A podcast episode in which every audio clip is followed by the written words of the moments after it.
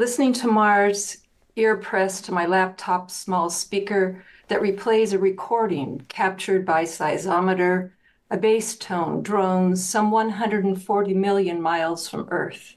Kabillion being another useful term because Martian wind seems a kabillion million miles from anything I know, gusting unseen across the parched red surface, only accidentally captured by the InSight lander's equipment, instead tuned to intercept signals from Mars' deep interior.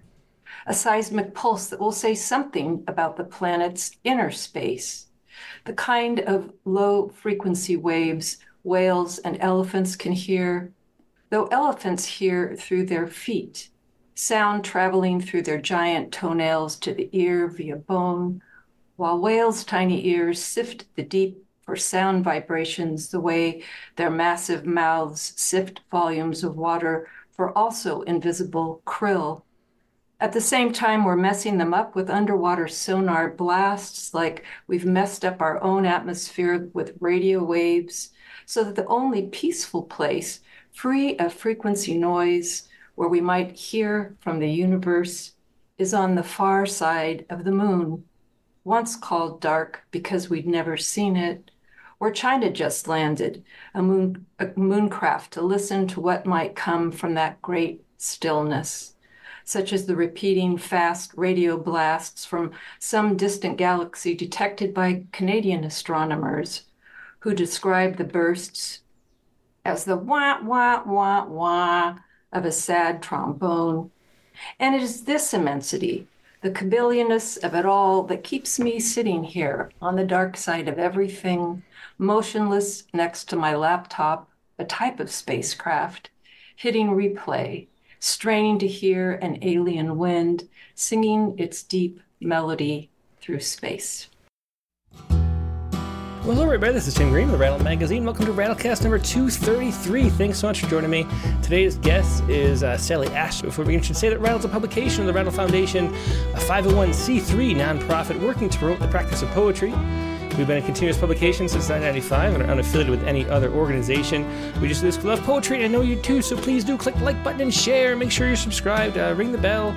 Like, really do click the like button. I'm not joking. It really helps. You know, I've. Uh, if I say click the like button, we get more likes and then you get more random people passing by experiencing poetry, which is what this is all about. So please do click the like button right now if you're joining us.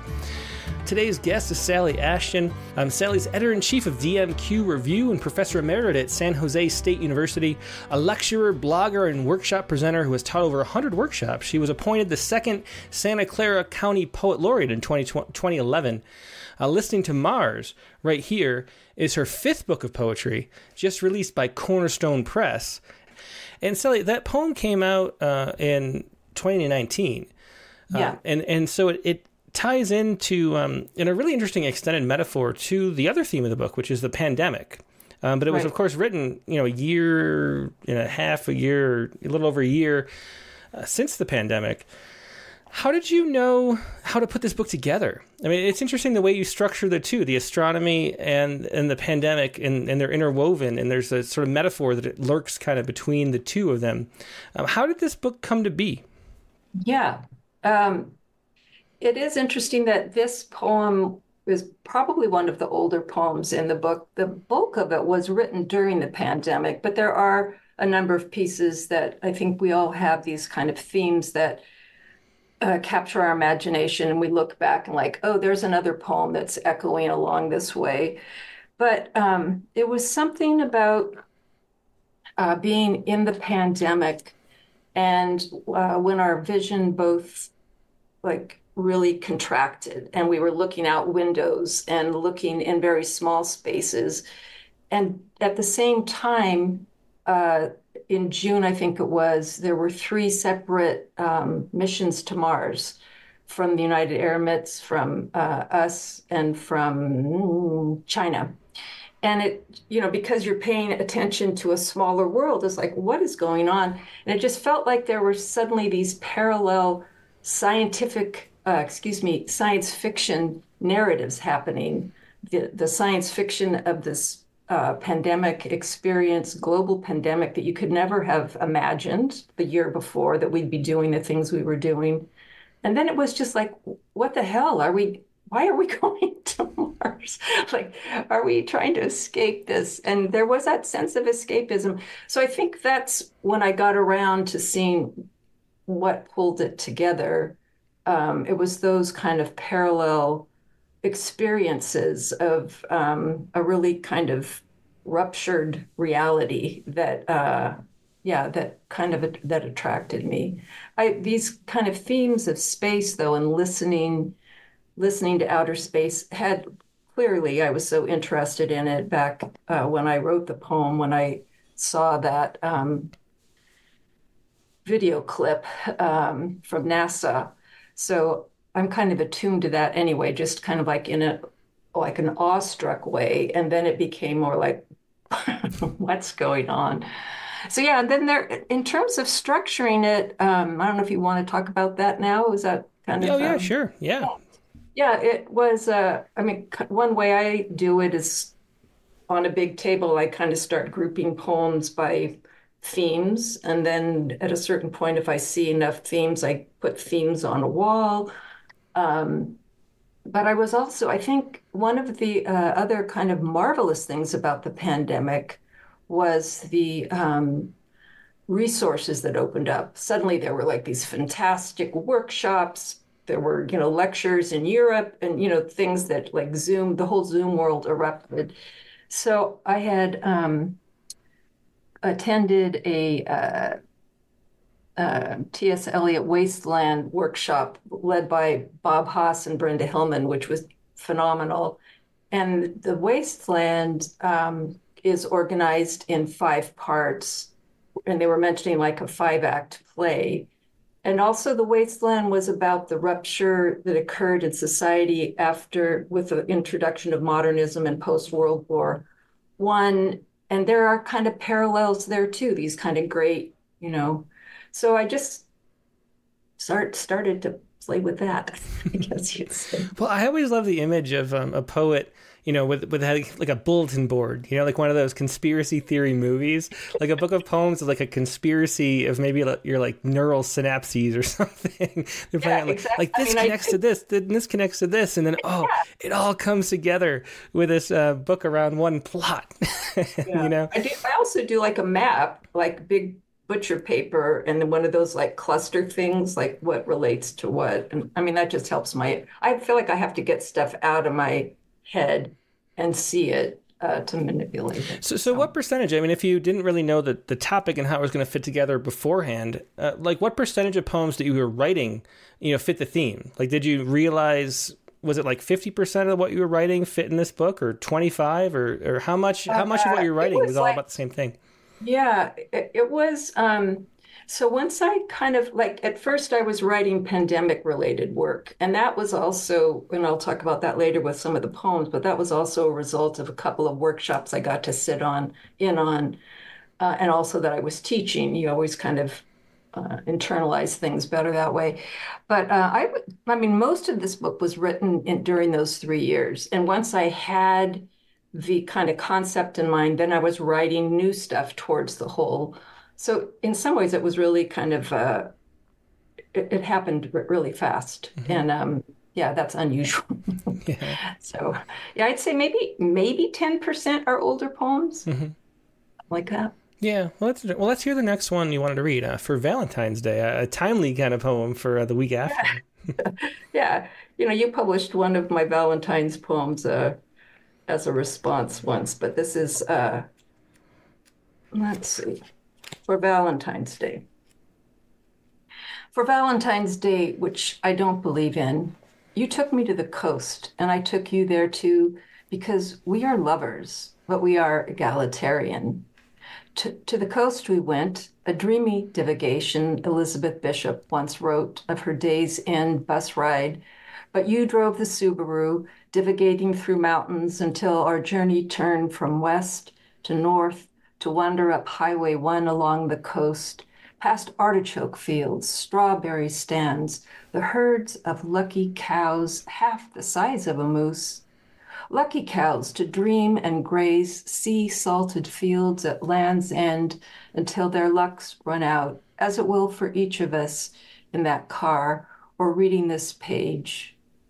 Oh, Valentine, a dreamlike distant hour, we slurped Duarte's green famed green chili soup, and I stole one handful of polished stones from the forbidden beach we visited afterwards that year before everything became forbidden. The drive, the beach, the restaurant we lingered in, bowls of public soup, life as we'd always lived it, common as the cow's grassy days, lost what we'd known and counted on, our three beloved friends, and oh my heart, the millions more still to be lost since Valentine's Day.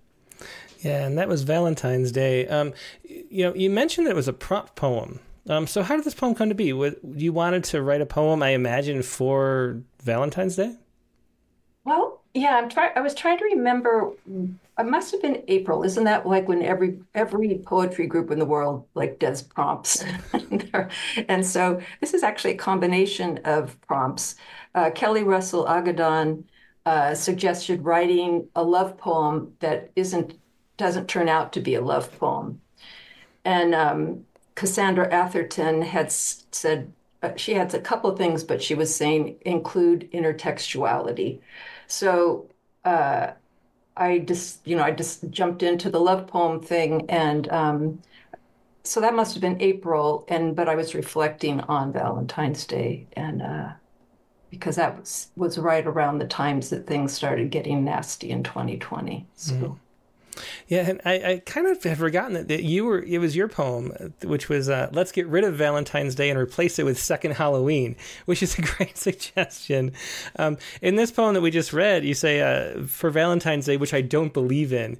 Um, so since it is like a few days after Valentine's Day, w- what is it that makes you not believe in Valentine's Day?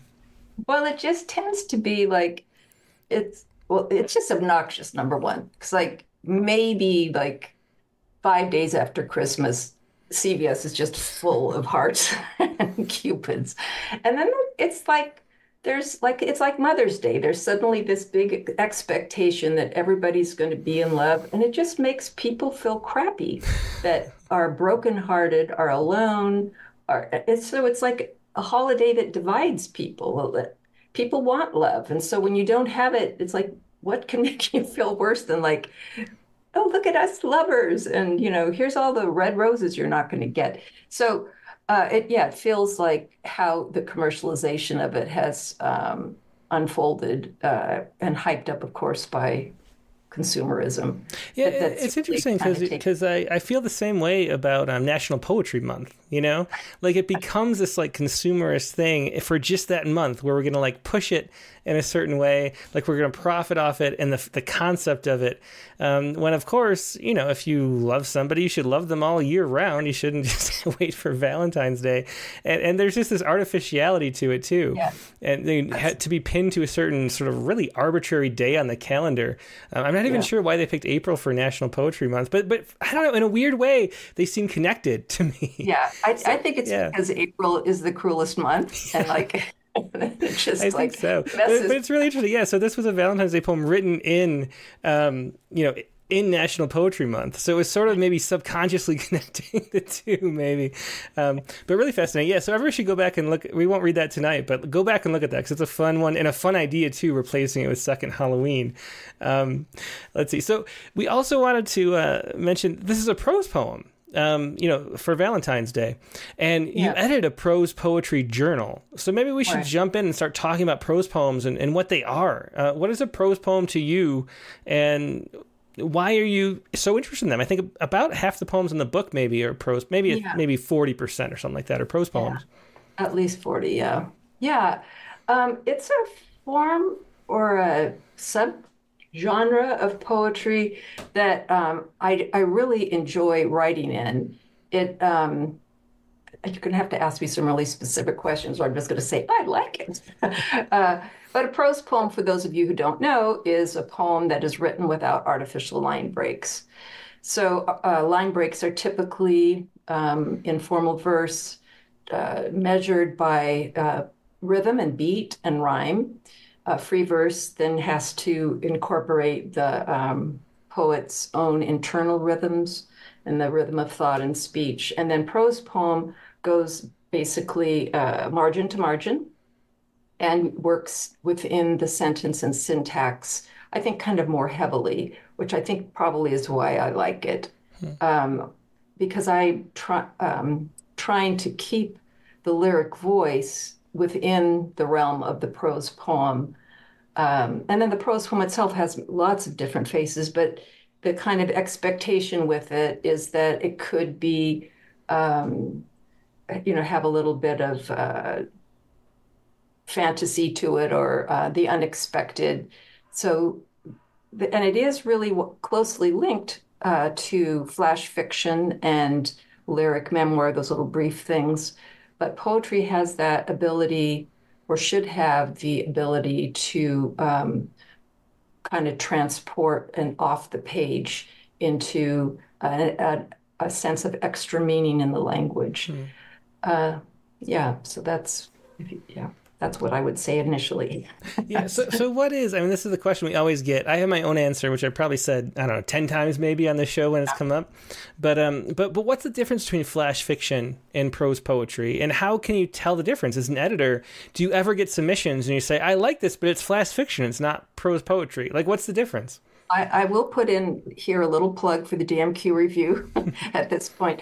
In each issue, I uh, there's a little editor's column called "From the Ether," and last issue, I think I, I went into what I see as because I teach workshops on I teach them contigu you know all three together. And again, anytime you start saying what something is or isn't, you're going to find like the bleed, the little genre blur. Um, but uh, I, I I teach that flash fictions um, dedicated or uh, it to the narrative arc. So there is something that has to happen in a in a sense in time. It moves through time. The brief memoir tends to be looking back in time, and it too has a, uh, a narrative. Doesn't have to have the same arc, but its loyalty is to memory and accuracy of mem- memory. Maybe you're using figurative language, but there's still something that when push comes to shove, you're you're you're really trying to create something that actually happened. Fiction doesn't have to have, but it has to have a character that does something. And then prose poem can do all those things, but it has the ability to just like go off the page, like really pull in the poetic elements of the imagination. Um, and that's a simplified way to look at it. And yeah. so we do have those discussions as an editorial team, like is is this too much brief memoir? You know, it's how mm-hmm. it's hard. That, that's interesting. That's very different than what I usually tell people. So I'm wondering what. yeah, that's, that's kind what of. A, tell people? I want to hear. Well, so so what I think of it is poetry is like of the body and fiction is of the mind. So it's sort of like fiction is like yeah. igniting the mind's eye. Like I always think of like if you go to a great reading, like my favorite um, prose reading I ever went to was T.C. Boyle. He read two short stories and he was like, the first one's going to make you laugh and the second one's going to make you cry, and then it totally did, you know. Um, and and so, but if you watch his feet while he's reading his poem or any any fiction writer, the the the their body is not like oriented with the uh, the the voice you know? And if you watch a poet reading they're kind of like dancing and moving like because because poetry is like of the body. So i think there's this like continuum between like the mind's eye maybe it's your like hippocampus or something. Yeah. And then there's like your heart or your body or whatever that is like being embodied by the music of the sounds of the speaker's voice right. that music of language. And i think that's the continuum. And then that becomes a trouble because it's like because it's like this continuum there's no real you know it's like any controversial topic like abortion. Like when does life begin? You know, like when does it become one and then the other is like something you can debate forever because it's just on this like continuum where like sometimes it's very obvious that it's like more bodily, even though there's not line breaks to guide you along, yeah. and then other times it's just more creating like a story in the mind's eye. So yeah. do, do you feel that, that, at all? Yeah, no, I, I think that's a uh, an interesting way to think of it because if the um I don't know about the feet thing, I'm a little distracted by that. well, dude, I love I that's why I love readings because you can watch people's feet and like the the best poets, like the ones who really captivate an audience, they're like kind of tapping their feet a little yeah. bit, you know, and and uh, and if and the ones that are like sort of you know nervous and not really into the poems, they're sort of like flat footed, you know, yeah. and so I think there's a there's a thing there. Yeah. Well, there is. So, wouldn't you think, Finn, um, to kind of go along with your of the mind? And then my idea of the narrative that one thing has to happen after the next so that there is like like a more purposefulness that doesn't l- let these things go sideways or the uh, things divert the um, intention of a like the intention. I think po- uh, excuse me fiction is much more intentional. You're getting someplace. Poetry is more uh, maybe nonlinear and again, it's going to be, you're going to find even in my own book. And, and I feel like I'm writing like all over those. a lot. Yeah, well, I mean, in one way, you know, categories are just arbitrary. Like it's all just the way we we communicate with each other and present our storytelling. You know, and so in a way, it doesn't matter. And in another way, it's just kind of fun to talk about. So it's really interesting because that's a totally different way of thinking about it than than I tend to do. So I. I think that's really interesting um, to think about leap, you know, leaping more and sort of being more maybe elliptical is being prose poetry, and more more linear and focused and, and tension, you know, focused is is uh, is is prose or um, uh, flash fiction. Um, yeah. there, there's a question too, um, and I don't think you're written. You're going to read your Haibun in the issue, but Katie Dozier wanted to know how you differentiate differentiate between wanting to write a prose poem versus a Haibun. Yeah. Um, and so Katie, she says, I enjoyed the Haibun and Sally's book. I think there's one. Oh, thank you, Katie. Are there a couple? or are there more than one? I can't remember. Yeah, there was just one. Yeah. Yeah, and um, and, and, so we had this argument, actually, me and Katie, a couple days ago, because she no longer likes prose poems because she wants them all to become Haibun. She said, "Okay," because you can like like there's no. I think she was saying, and I don't I want to put words in her mouth. Um, she's like right over in the next room, but um, okay. but she said um Right, you know, the, the, prose poems can always be improved by a haiku, so why not just add a haiku? Yeah. So, so why? What is the difference? Like, why did you add the haiku to that one, and and why not in others? And and what do you think the distinction is there? Yeah, um, and I probably am. I don't have it marked in the book. I'd have to go digging through it, but um, I, in general, and like the Haibun that we've just published in the new issue of DMQ Review, the prose is allowed to be flatter because it's prose, hmm. and the um, and then the haiku acts like a haiku does. The two parts of a haiku that create that synapse is the at least that's how I learned it and practice it is that there's there's a space you know there there is a that imaginative distance from the prose to the haiku that kind of creates extra meaning so yeah, so I have just the one in there. Um, although I called my really long poem about uh, watching birds, those are all riffs on haiku. Hmm. Excuse me, on haibun. So there's some freestanding, and it's all ish, you know, like haibunish, haikuish. But I was inverting, putting the haiku on top. Something uh, Robert Hass has done as well. He'll he'll kind of manipulate things around that he calls haibun. Um, so I did a Katie, I did a nice long, if you want to take a second look at, uh, at that one, um, I'm playing more with that there. Uh, well, let's hear. I think the next one you wanted to read was also a prose poem. So let's yeah. read that one too. This was also true, and then we'll look at the get a sense of what Sally was talking about um, with that sort of elliptical nature of uh, the prose poem here. Yeah, and um, this is from the first section, which is really kind of tracking with the pandemic. So this was also true. People began to die. We were forbidden to see. Wash frequently, authorities said. House arrest followed. I was separated from my children. We were warned not to drive except to find food. Grocery shelves emptied. There will be no shortages, they insisted, though I couldn't find soap, beans, rice. We were required to wear masks and cry out, unclean, unclean, if anyone approach, approached. Touch no one, they said. If touched, I removed my clothing, washed repeatedly, left my shoes outside. We were forbidden to cut our hair, take food among strangers. Our husbands no longer shaved. Women went gray before our eyes. Screens monitored everyone. People died anyway. The president said, It's almost over. The doctors said, It has only begun. After many weeks, we were forced to watch the execution of an innocent man in slow motion over and over. The images ran night and day. The executioner took a knee, looked me in the eye, hand tucked in his left pocket. The dying man whispered, Please. I watched his urine trail across the sidewalk.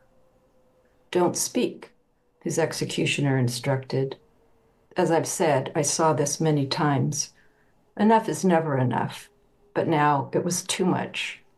People escaped from their houses, millions filled the streets. The president washed his hands. This must stop, he said. But it has only begun, the people replied. Yeah, very interesting. That was this was also true. Another of the prose poems from Listening to Mars uh, by Sally Ashton, which compares the pandemic to as a kind of metaphor um, astrology in an interesting way or astronomy not astrology sorry i always get those in my mouth anyway confused um, but so there's an example of another prose poem how so, so there's been some discussion recently about categories of poems. I don't know if you saw. There was somebody on X, the, the X platform, who criticized um, Diane Seuss's sonnets for only being 14 lines, but really sort of prose within 14 lines. And then some people came to her defense, and there was this like big fun hubbub about it because I think people enjoy that. Uh, and so, and, and, there's other questions too. We even had, we already heard a ghazal today um, by yeah. Alixa Broby and that didn't have all of follow all the rules of the ghazal. It had the individual couplets that were isolated, sort of leaping through time and space and perspective, which is, I think, to me, the key aspect of a ghazal. Yeah. Uh, and then it had also the the refrain of the one word, but it didn't have the rhyme, the the radif, and. Right how much does it matter to fit the forms is the question i think is in the air a little bit. Do you think it matters whether we call something a prose poem or flash fiction? Or is that just some arbitrary thing that's fun to talk about and bicker about because you know we're poets and we like to you know have things yeah. to talk about? Did you think this one was more flash fictiony? No, I thought it was. I oh. thought it was prose po- oh. or prose poem because it has. It, one of the things somebody once told me too that if it has another theory, maybe is that if it has a paragraph break, it no longer becomes a prose poem because it's not one utterance. I've heard that too. And so sometimes when we publish like a multiple paragraph prose poem, people say, well, that's not a prose poem because it has paragraph breaks. Um, yeah. But but even still, it feels like, and I, and I like your concept because I feel like poetry is an art of seeking and trying to understand something and not knowing exactly where you're going. And so yeah. the idea that fiction has a more of a sense of you know what you're doing with it, and poetry is more of an exploration. And I think you can see that in the prose poem that you just read. So I, I, would call that a prose poem, and by both my definition and yours, I guess. yeah, good. I'm not sure what my feet were doing, but uh, it could have been dancing. yeah, maybe we should have like a separate camera for just the feet, the foot cam. yeah, I've got a swivel chair, which is probably dangerous. that does help, yeah. anyway, well, um, so. Uh, the background on this one is is twofold. Um, speaking of like the things that the pandemic opened up, I was able to sit in on a workshop where Carolyn Forche spoke, and she talked about, of course, this. It was a grad course. Um, I, I, know Alan Sadowski, the professor, so he said, "Yeah, come sit in." Um, anyway, she was talking about the kernel because um, students always want to know about it, and it wasn't going to be a poem. It actually happened.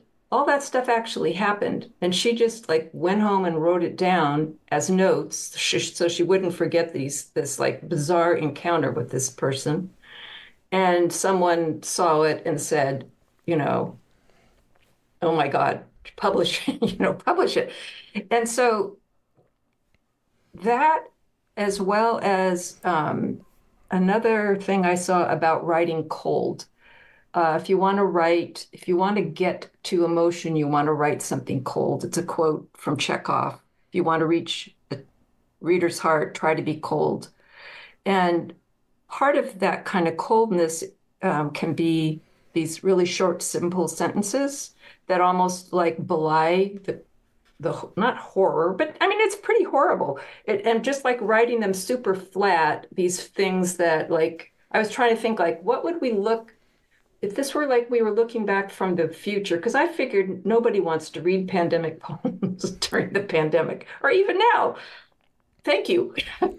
um, but I just figured like what are the things that people like would find like really hard to believe?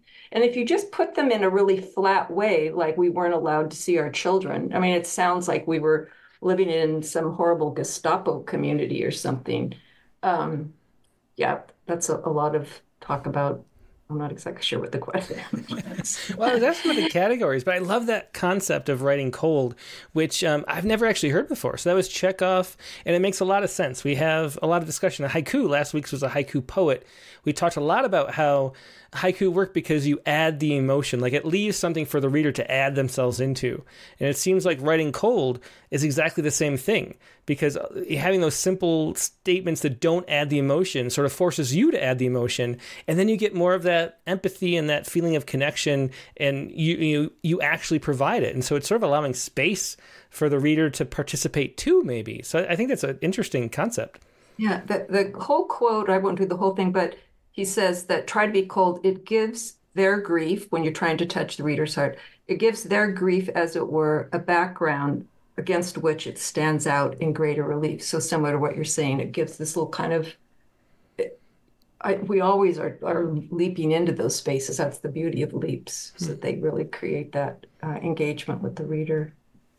Well, let's hear more poems. The next one up is uh, Circumferences. Okay. And this is a different type of prose poem, a free line poem of sorts. Circumferences. When home was a closed circle inside an iron gate. When I spoke to lizards, advising them, looking for advice. When I was seen to consort with crows. A day should be more than a list. Proof of disappearing, an airport drop off, a single dinner plate rocket ship goodbyes. When I watched for rabbits, coaxed the quail to stay with handfuls of tossed seed. When I memorized the slippage of stars. When a coyote's hunting song tore at the nights. There were 100 ways of looking out a window. The heart complained, forever elsewhere. We spoke by pixel and digit. I made a steady stream of alterations we sent each other hours of photos. When leaves told stories I couldn't comprehend, when I could not cajole the rain nor coerce the snow to fall, when I knew the landscape of my childhood had forever changed. Owls too came near at night. By day, the titmouse built a nest in the birdhouse, the crow in the cypress, the rabbit in the rosemary, but the owl house yawned, its door a vacant O as with any apocalypse, lizards, birds, and spiders thrived. How I reckoned by the moon, its constantly inconstant circle. Moon of little long day night. A circle like the O in hope traced over and over. The circle was the O in hollow, in echo, in home, perfectly empty. Yeah, very interesting. So that was circumferences. Uh, which is a freeline poem. And that's something that I'm not familiar with. I think I've, we've published some of these poems actually, but I never knew what they were called or that there was even a form that people were following when they were doing it. Um, so, so this is a freeline poem. Explain what that is. Uh, some people are just listening, of course, so that that would help yeah. to know that each line is a full sentence, no matter how long, and there are no line breaks except for periods. But, but what right. is a freeline poem, and how do you go about writing one? Um, it's a fun thing to write, uh, and I kind of call it the joy of fragments, even though this isn't a very joyful poem. Uh, and it proceeds in some ways. It's like um, uh, maybe it's like a haibun over and over in little kind of snippets. In that, I mean, there's certainly a sense of relatedness. Some of them have more of a like you feel like, oh, that's really super connected. But some of them are more like the ghazal, where there's like you you are trying to see the connection, and by trying, suddenly the connection occurs, and it allows for kind of um, an openness of meaning. Uh, but I think has an emotional impact. I think I think that's what I feel like I'm trying to do when I write one is building the sense of, you know, maybe there's like a narrative arc of emotion. I don't know about narrative arc, but an arc of building and release, um, and hopefully a sense of surprise or revelation, something unexpected, and even the unexpected associations. Um, I think the mind finds those like, oh, you know, kind of a, a neat little synaptical leap. That's interesting because it's very similar to the haiku sequence, you know, leaping between different haiku and the ghazal, which you already saw at the op- opening of the show, the way that those come at a topic from different angles and perspectives and allow you to sort of have a whole range of emotions um, around one topic or theme. Um, do you know anything about the history of the freeline poem? Who coined that word, or, or how long it's been around? Kind of. Um, I think mid-century was just uh, uh, because there was the embrace of both associativeness, like when not just Robert Bly, but I probably, you know, I'm making this up now, but my best sense. I mean, I know that that's when it when it started appearing, when the prose poem got more or less introduced into American literature mid century, uh, 40s and 50s. Um, and it was, uh, you know, I think some of the New York poets were using it uh, in the 70s. And, th- and that's where I first came across it was um, when I was at Bennington, I had David Lehman as a teacher.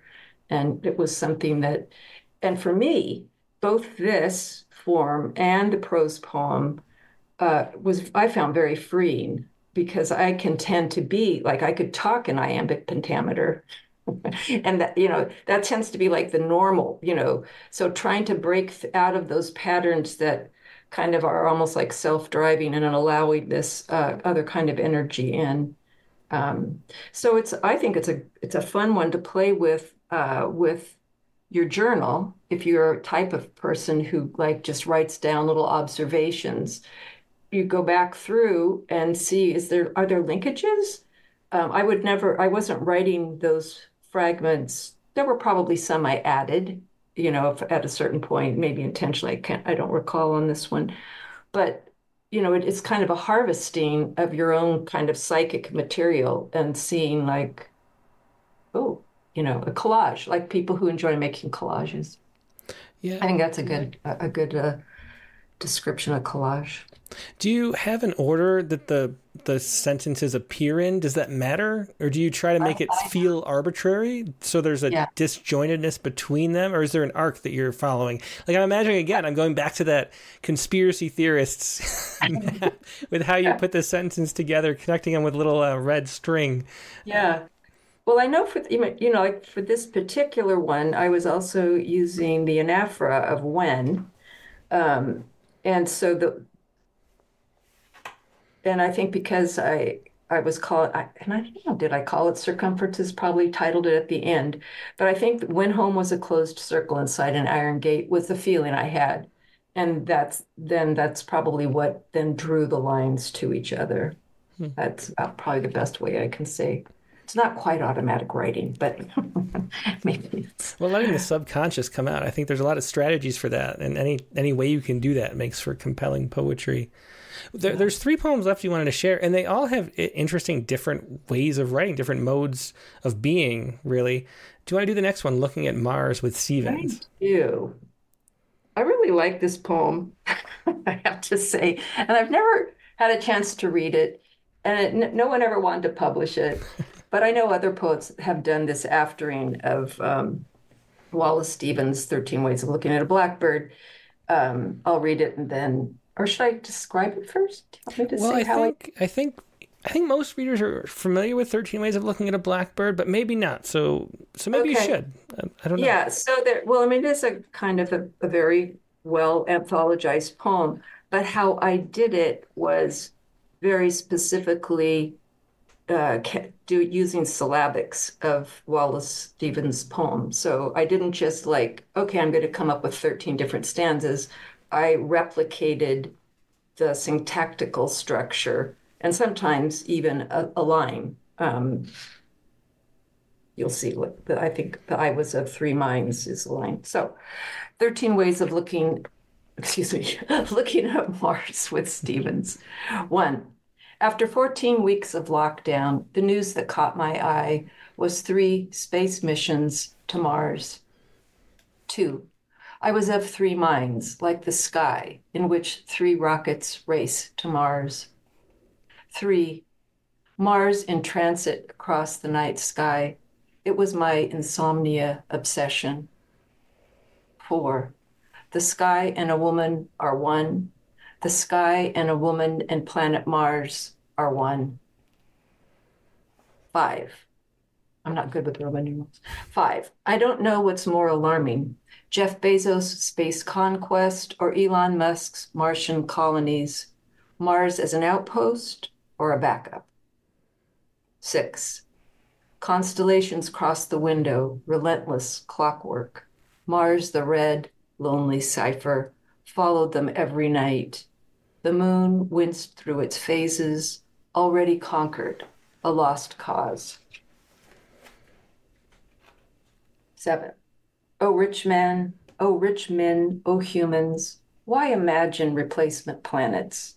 Have you seen the surface of Mars? A wasteland, no air. You can't even walk outside.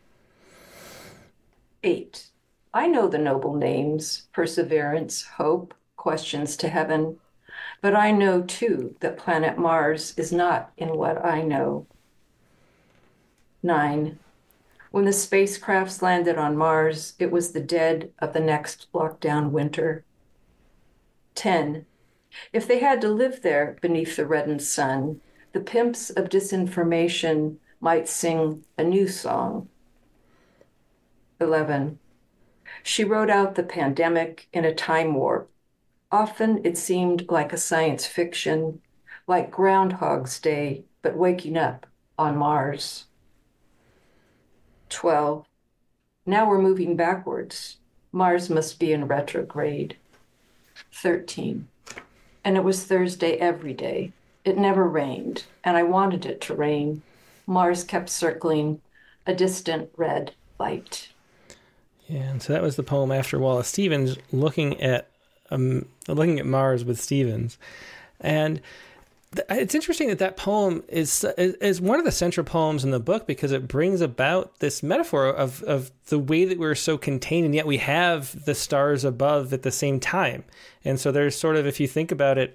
A kind of fulcrum. Like you can look up at the sky, and you know it's the same moon as somebody else who's isolated too. Yeah, um, it, it, it's interesting that, that that poem has such a significance within the book. Um, and it's a it's a really interesting takeoff on that uh, 13 ways poem too. We had one that was 13 ways of looking at a T-bird once. There was a funny kind of commentary of that. Yeah. Um, yeah. So so how often do you do something like that? And and what do you think about the way readers are going to encounter it? Whether or not they know that Wallace Stevens poem or not is really important. I mean, we've published some other poems too that are after something, and, and that, that the closeness of that after is something that if you know the poem, it means a totally different thing than if you don't know the poem. And yeah. so it's an interesting thing where we really section off the readership with a sort of admission price. Although, I mean, most readers of poetry probably know the Stevens, but maybe not. So, how do you think about a poem like that? So, I think the goal with a poem like this, at least for me, is that the poem has an allegiance to the original, whatever you're aftering, but it needs to be its own thing so that it could be encountered by maybe they wouldn't uh, know the reference in the title looking at Mars with Stevens like oh who's Stevens? Maybe it's her uncle or something if if someone was completely unaware of this poem.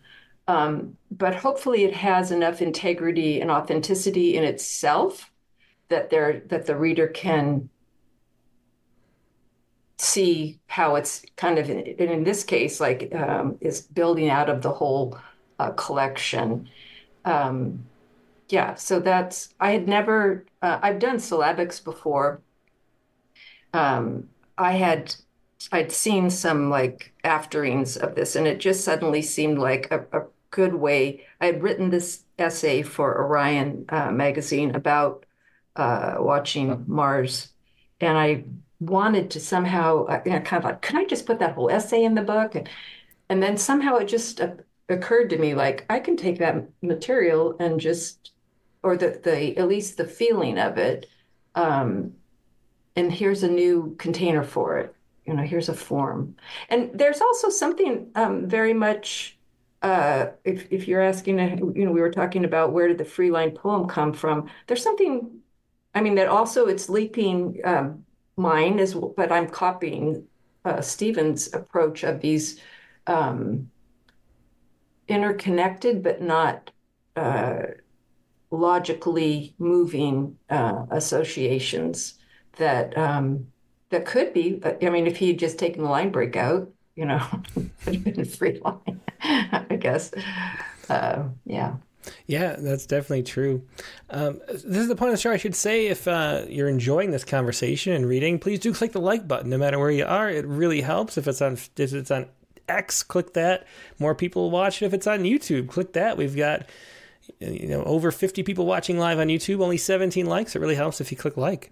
On Facebook, the same thing. The, more you click, the more they feed poetry to more people, and then more people get to be enriched by uh, what we're doing.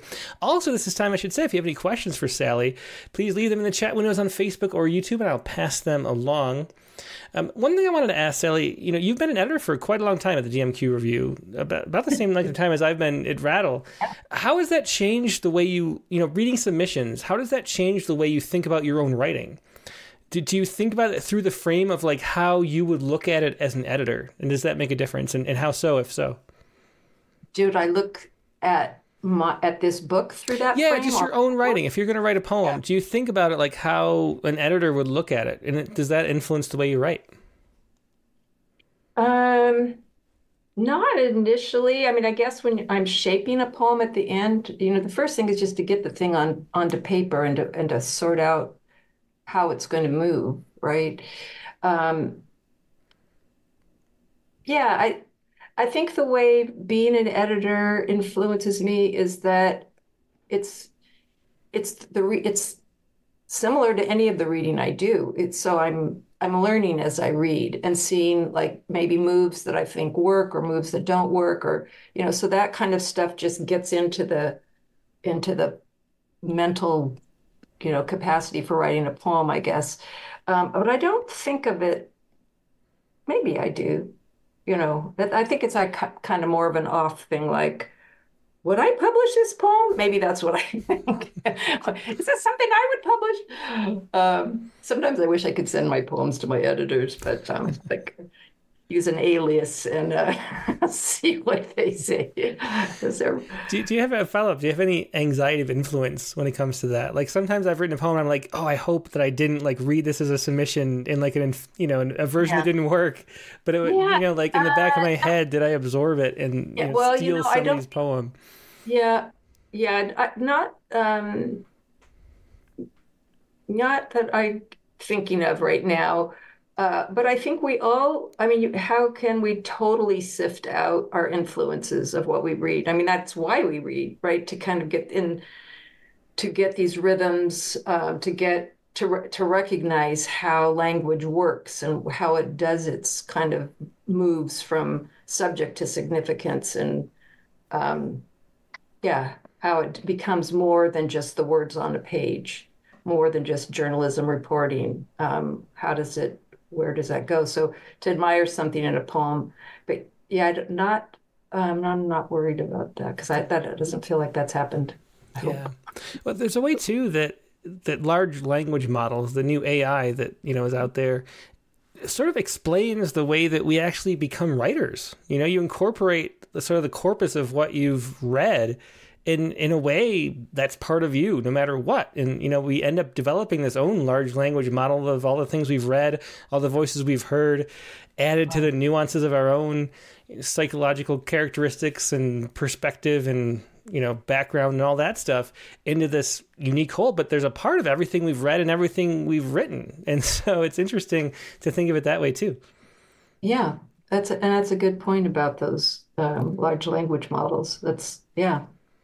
You kind of can't help it, you know. You, I try to like if I'm reading a book or something and I admire something, put it in quotes. if I'm like yeah journaling or whatever.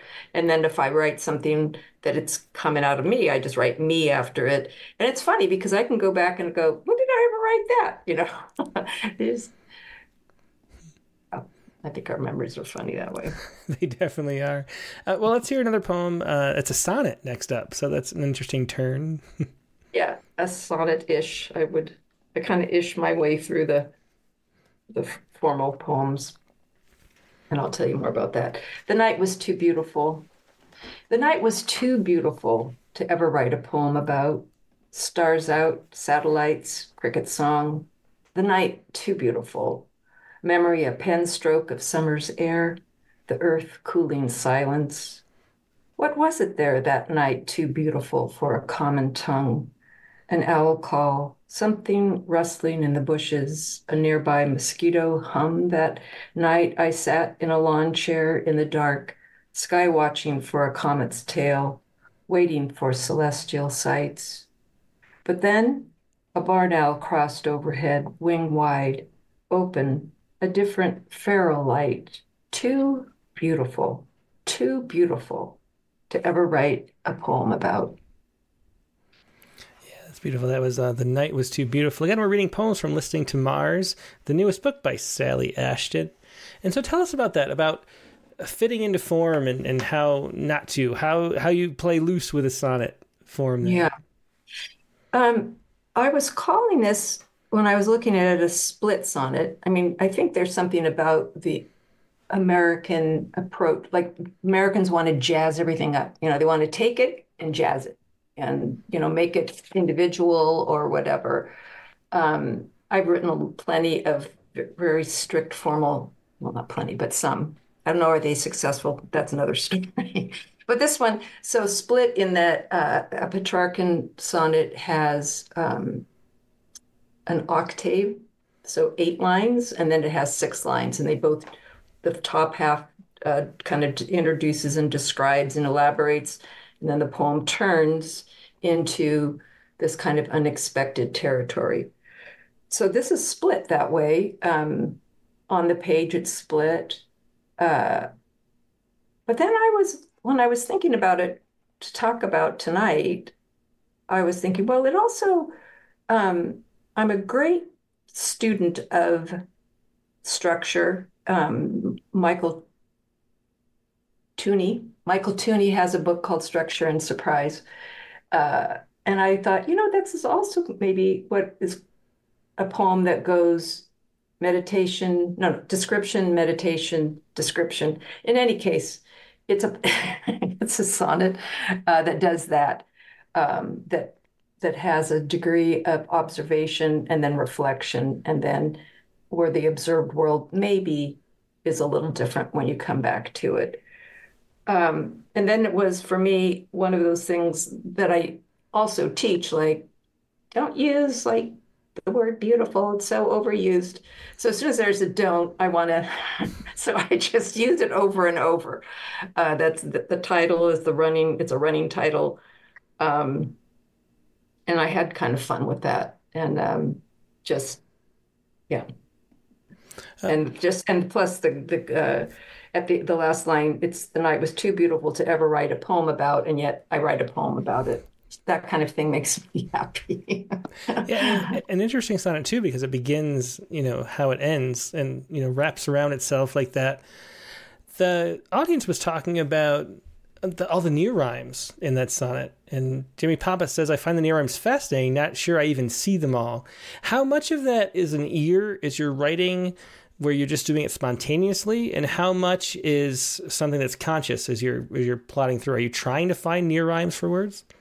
If I I try to recognize them, I try to amplify the sounds. Um, if I find a sound that seems to particularly inform the poem's tone, like that hum, uh, then I'll try to uh, press on it. Um, and that goes for kind of the slant or near rhymes as well as the consonants, uh, trying to get um, yeah to play on to play them. Once you kind of once I anyway recognize something, then yes, I try and uh, and particularly with something like a sonnet.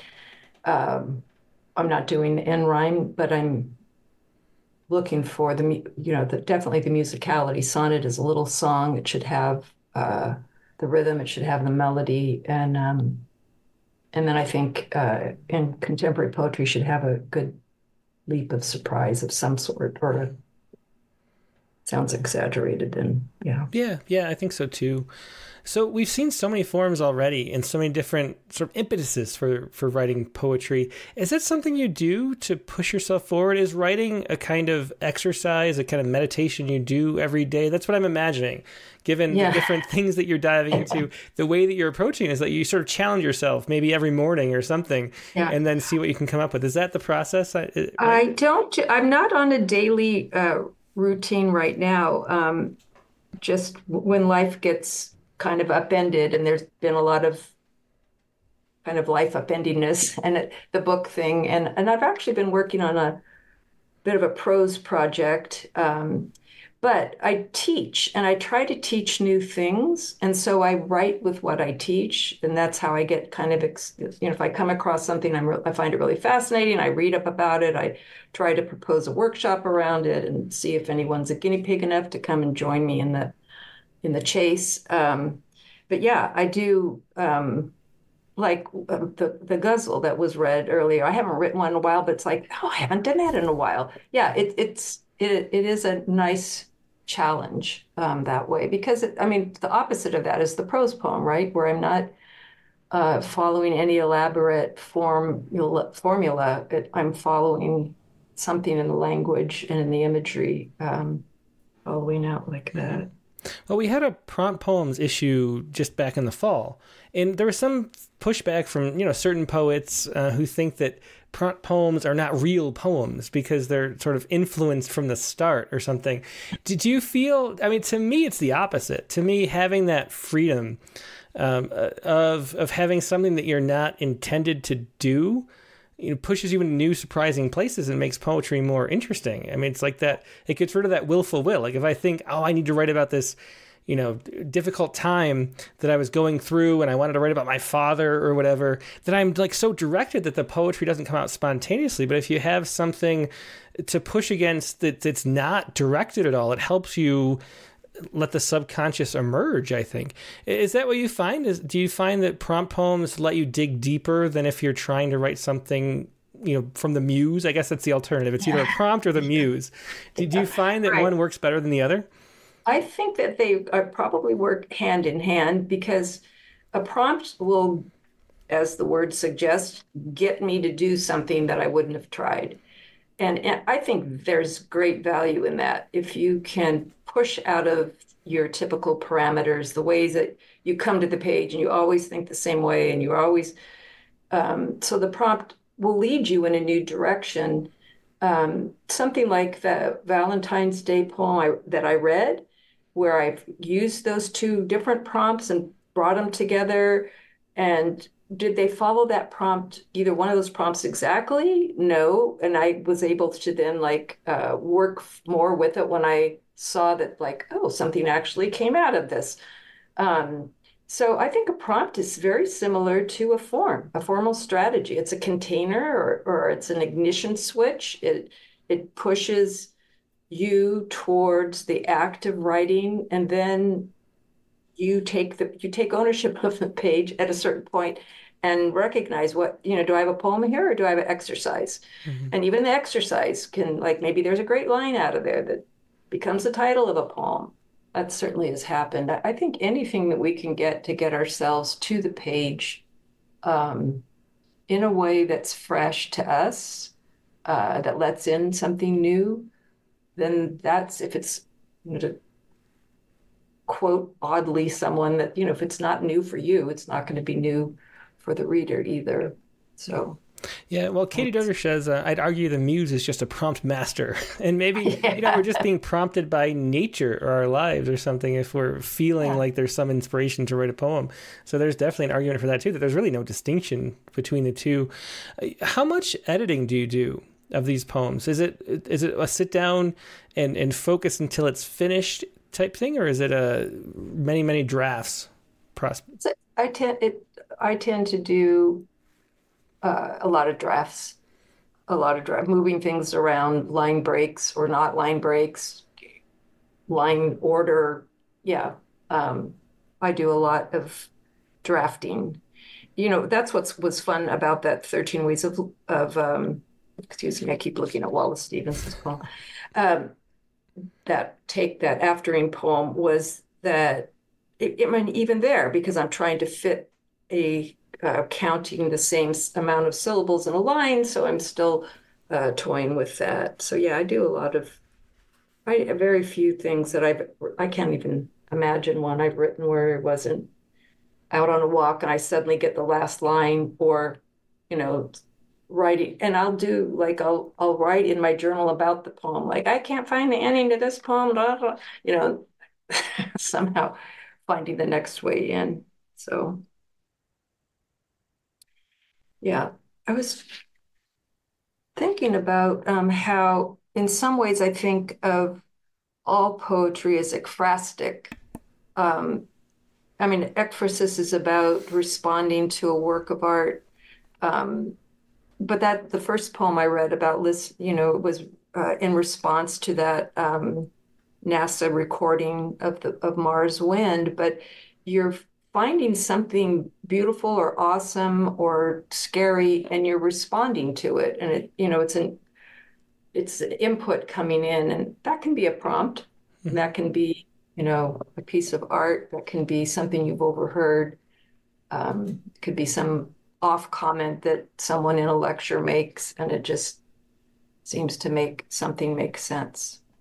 Yeah yeah for sure. Uh, so when you have the um a revision of poem. You go through many drafts. How radical are the changes you're making? Is it is it coming at it from completely different angles, or is it, it tweaking line by line on, on that level? Yeah, um, I I can lop off stuff and move stuff around. Yeah, I you know not everyone is the same, but I'm I. Uh, that's what's the beauty of, of once I get it onto the computer, I can keep saving the original and just you know cut and paste and then start like moving lines around. Mm-hmm. Yeah, just right. And there, there's something about that thing, um, the idea of structure and recognizing these kind of uh, common moves that poems can make that you might I might recognize. Oh, look at that's like I just did when I was thinking about the night was too beautiful. I've been thinking it as a split sonnet, and I'm suddenly thinking, oh, that's really kind of like this descriptive meditative structure. Um, so yeah, I'll, I'll try to again amp up something if I recognize that kind of a thing going on. Yeah, I'm I'm pretty brutal. Hmm. well, we have, we have, time for one last poem, and this is an Oulipo poem, if I'm saying that right. It's one of those words yeah. I've only seen, re- you know, exactly. Yeah, uh, I don't even. So and I had to look up what it stands for, and now I don't even remember. It's something yeah. about the au revoir or whatever yeah. of some movement. So yeah, well, all all you have to know, and I had to write it down too. It's like what because it's a French, a, a group of French mathematicians and writers, chiefly French Italo Calvino was among them, and he's Italian. Um, but it's they so they had the it's the workshop of potential literature. If you can put that into French, then you can do the acronym. so, uh, workshop of potential literature, and they um, were they start they were writing this in the 40s and 50s as well. This you know this kind of moving out of modernism and and the kind of formalism that T.S. Eliot was really pushing on uh, American literature um, or modeling for American literature. And so they were trying to combine um, uh, I, concepts of math with concepts of language and seeing that connection. I feel like I do like science stuff with language really intrigues me. The Einstein's um, thought experiments, which I, I see like they're just big, beautiful metaphors and whatnot. So Yeah, and so the uh, if you're going to have me read that poem, it's it's a takeoff of one of their very, you know, uh, formal forms. It's, this one was called the N plus seven form. Oh. The N plus seven, you actually go through a poem, and what every noun, you go to the dictionary, count down seven words, and that becomes the new noun. And anyway, so what I did was I went to the dictionary on the word, um, I think it was either time, I can't, it's hard to remember. I don't have this draft, and this was an earlier one. Um, but I, I, it was either time, I think it was just time. And then you'll hear the variations of that word. So I didn't replace anybody's stuff. I just went and got, tried to use these every seven words down and put them in a poem. It's a challenge. So yeah, I like prompts. I'm all for prompts. yeah, yeah, me too. Yeah, well, let, us hear this one. Once upon a time piece, a really interesting. You know, I'm, I'm expecting some strange leaps in this. We'll see if it if it lives yeah. up to that. Once upon a time piece, we were four and five marvelous beings who could do anything, not whimsy but certain certainty. Be anything, something utterly boundless, a bird, a dinosaur, a doctor, a UFO. We were four or five once upon a timetable, our bodies marvelous beings, worn with easiness, changed from flesh to fur to fin to flight, the sky thick enough to walk across from any window, the window of our eyes. Once the timing of days, of nights running counter to any clock, in great fields waiting, sheets of darkness, robes of merciful light, spun of deep grassiness, tunnels and waves, whatever we lifted in our hands. Once upon a tincture, once upon a tinderbox, we romped upon marvelous, being certain nothing would change for us unless we wanted it to. Hmm. Yeah, that's Once Upon a Time piece. It's a really interesting poem coming up.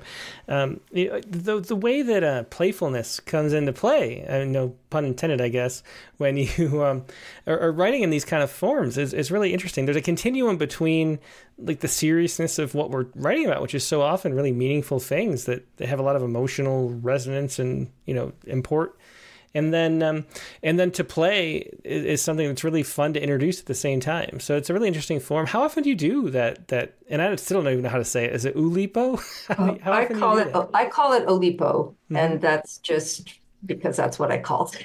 Again, I don't think I've ever heard it. I came across it in reading and you know read about it. Um, this particular form, I haven't. I think this is the only one I've kept. Let's put it that way. Mm-hmm. Yeah. And you can see it. There's the time words that I, the tinderbox, those are, it's just to me interesting how language creates a meaning. And do we find it? Do we put it in the language? Is, is it suggestive? I mean, tinderbox, it's like something ready to burst into flame or something you light fires with, which is kind of like memory. And um, to me, that's just so beautiful to make those kind of um, discoveries that are what language is. I mean, it was created by humans trying to express the well, not the inexpressible. I don't know. There's just something fun about that. So yeah, now it makes me want to go write another one like it. But chiefly, you know, I, I kind of combined the um, the once upon a time, you know, just sort of led me into this kind of uh, memory of growing up. Yeah, well, very fun poems and, and interesting to look through. This is uh, once again uh, listening to Mars, the new book by Sally Ashton. Thanks so much for being a guest, Sally. It's been so much fun oh. talking to you about poetry and sharing your work. It's so great to be here. Thanks a lot. I'm sorry I can't uh, interact with the audience, but um, thanks for your questions and for spending the time with me. Yeah, well, they're always there if you want to check back and see all the things people are saying. It is definitely interesting to see what's going on, and yeah. then uh, and then the uh, the prop lines later too. Thanks for being a guest, Sally. It's been great right, talking thanks. to you. Thanks. Yep. Good night. Good night. Yeah, what's going to be Sally Ashton. Her new book is uh, Listening to Mars. And you can find all of Sally's work at her website, which is sallyashton.com. Just like it sounds, Sally Ashton. That's A S H T O N.com. Now we're going to take a quick break as we always do and go to our prompt lines. And the prompt for this week was to write a haiku sequence that talks about love without mentioning it by name. So if you have a, a poem that fits that or any previous prompt that you'd like to share, um, all you have to do is email that first to promptlines at rattle.com. Just email to promptlines at rattle.com, all one word, so I can show that on screen, like we were showing Sally's poems too. We have a screen view camera as well and then find the Zoom link, which I'm about to deploy on Facebook and YouTube. So just go to, if you're watching on Facebook or YouTube, in the chat window, you can go to the Zoom link, which I'm going to pin to the top um, over there and over on Facebook as well. But if you would like to just enjoy, sit back and enjoy the poems that other people have to share, you don't need to go anywhere. The wonderful Zoom or the stream continues. So just sit tight right where you are, and I'll be back shortly with more poetry.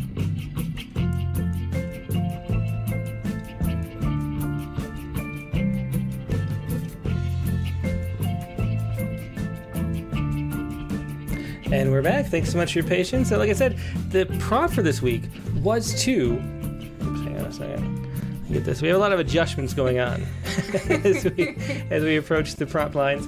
And the prompt for this week, once again, I'll put it on screen, make sure this part works, was to write a haiku sequence uh, that talks about love without mentioning it by name. And I think just based on what's going on here, I might have not. Um, automatically set it to mute everybody on entry. So if you once you enter, mute yourself. If you make sure you're muted, because like a bunch of people weren't. I, usually I click that button, but apparently I didn't this time.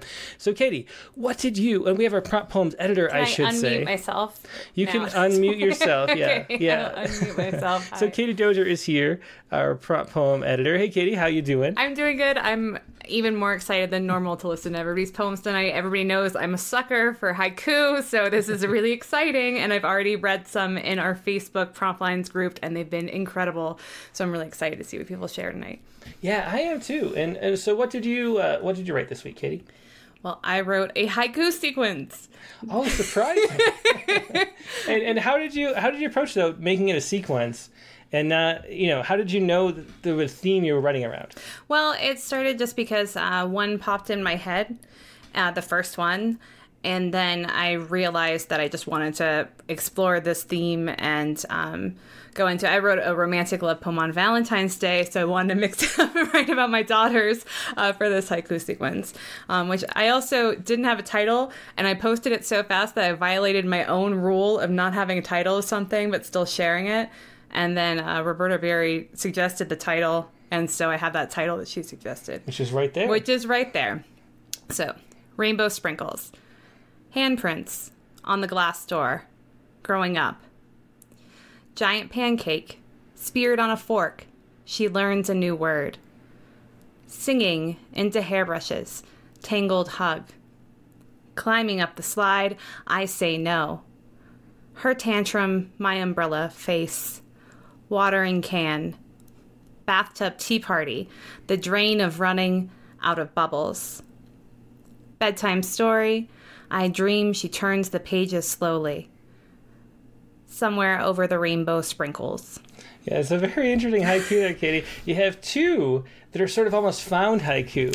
Yeah. Well, it's kind of ridiculous because one is the name of my chapbook, and it only occurred to me that it's kind of a monoku watering can. I mean, I, the double meaning occurred to me when I named my chapbook after it, but I didn't really realize it's kind of a monoku. Yeah, two word moniker right there, watering can. Yeah. And it definitely can. I agree. Well, what'd you come up with? Okay. Oh, I know so- what you came up with. yeah, that's true. So I um, th- th- it was the the funnest maybe or the easiest prompt we've ever done because for uh, Valentine's Day I had this little plan for Katie. So I did a I got a little Happy Valentine's Day card that has little messages in a bottle, and I thought it would be fun to write little haiku for uh, for Valentine's Day and put them in a little bottle. So it's like an, you know. And so there was already a haiku sequence for Valentine's Day, and I didn't have to write a poem at 4 p.m. Pacific time today. I already had one ready to go.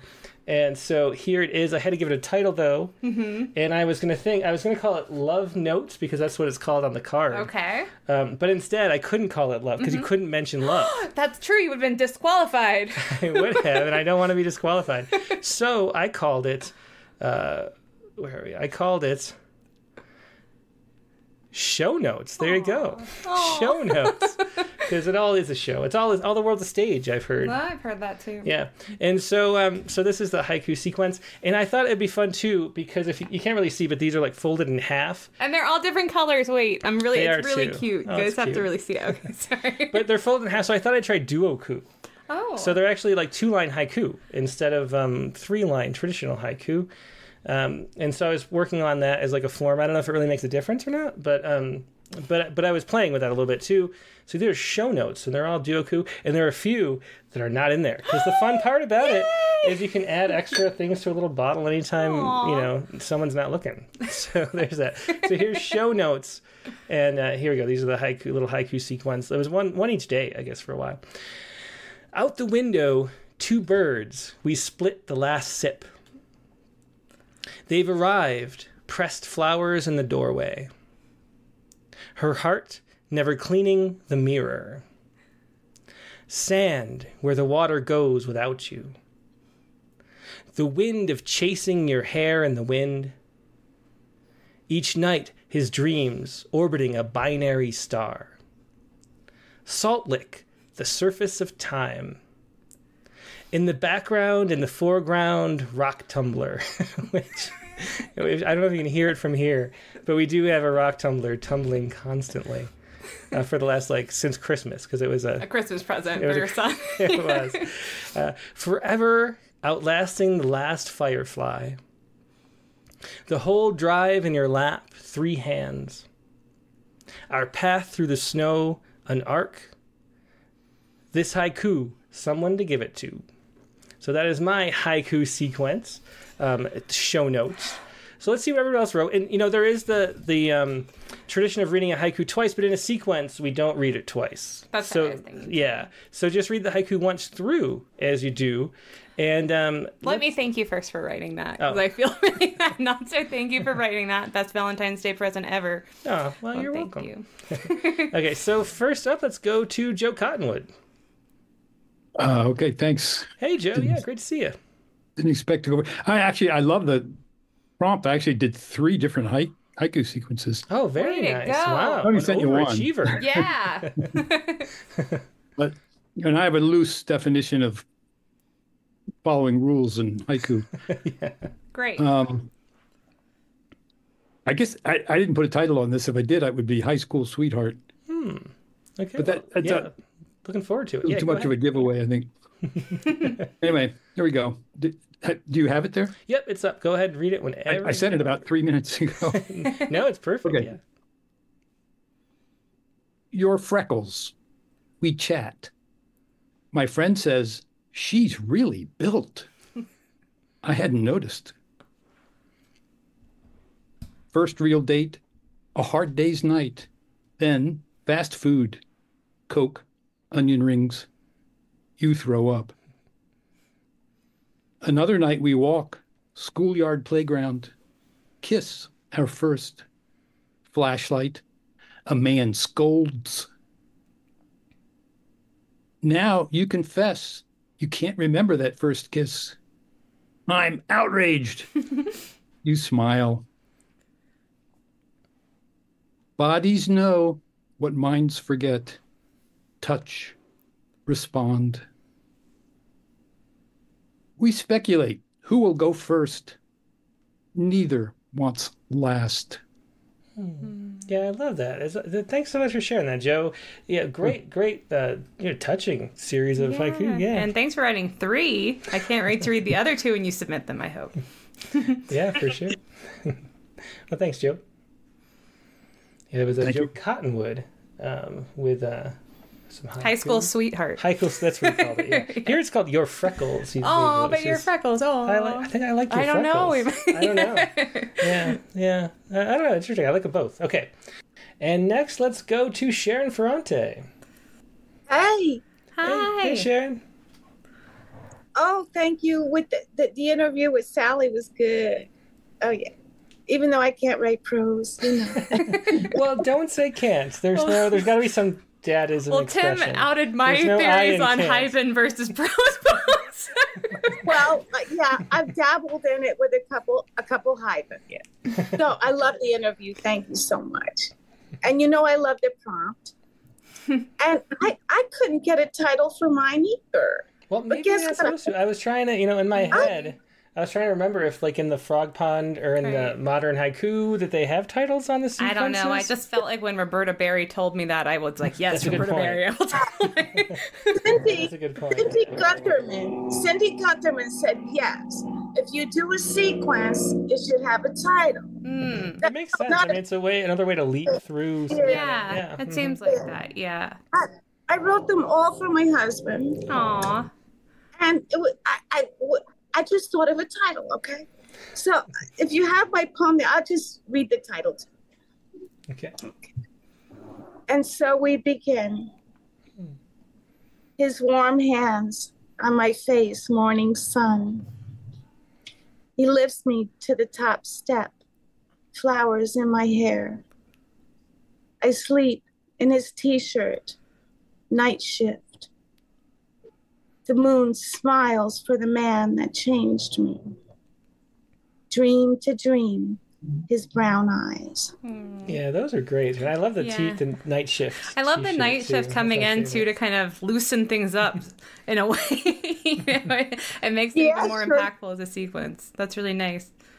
It was fun. I loved it. Thank you so much. Hope your husband loved it too.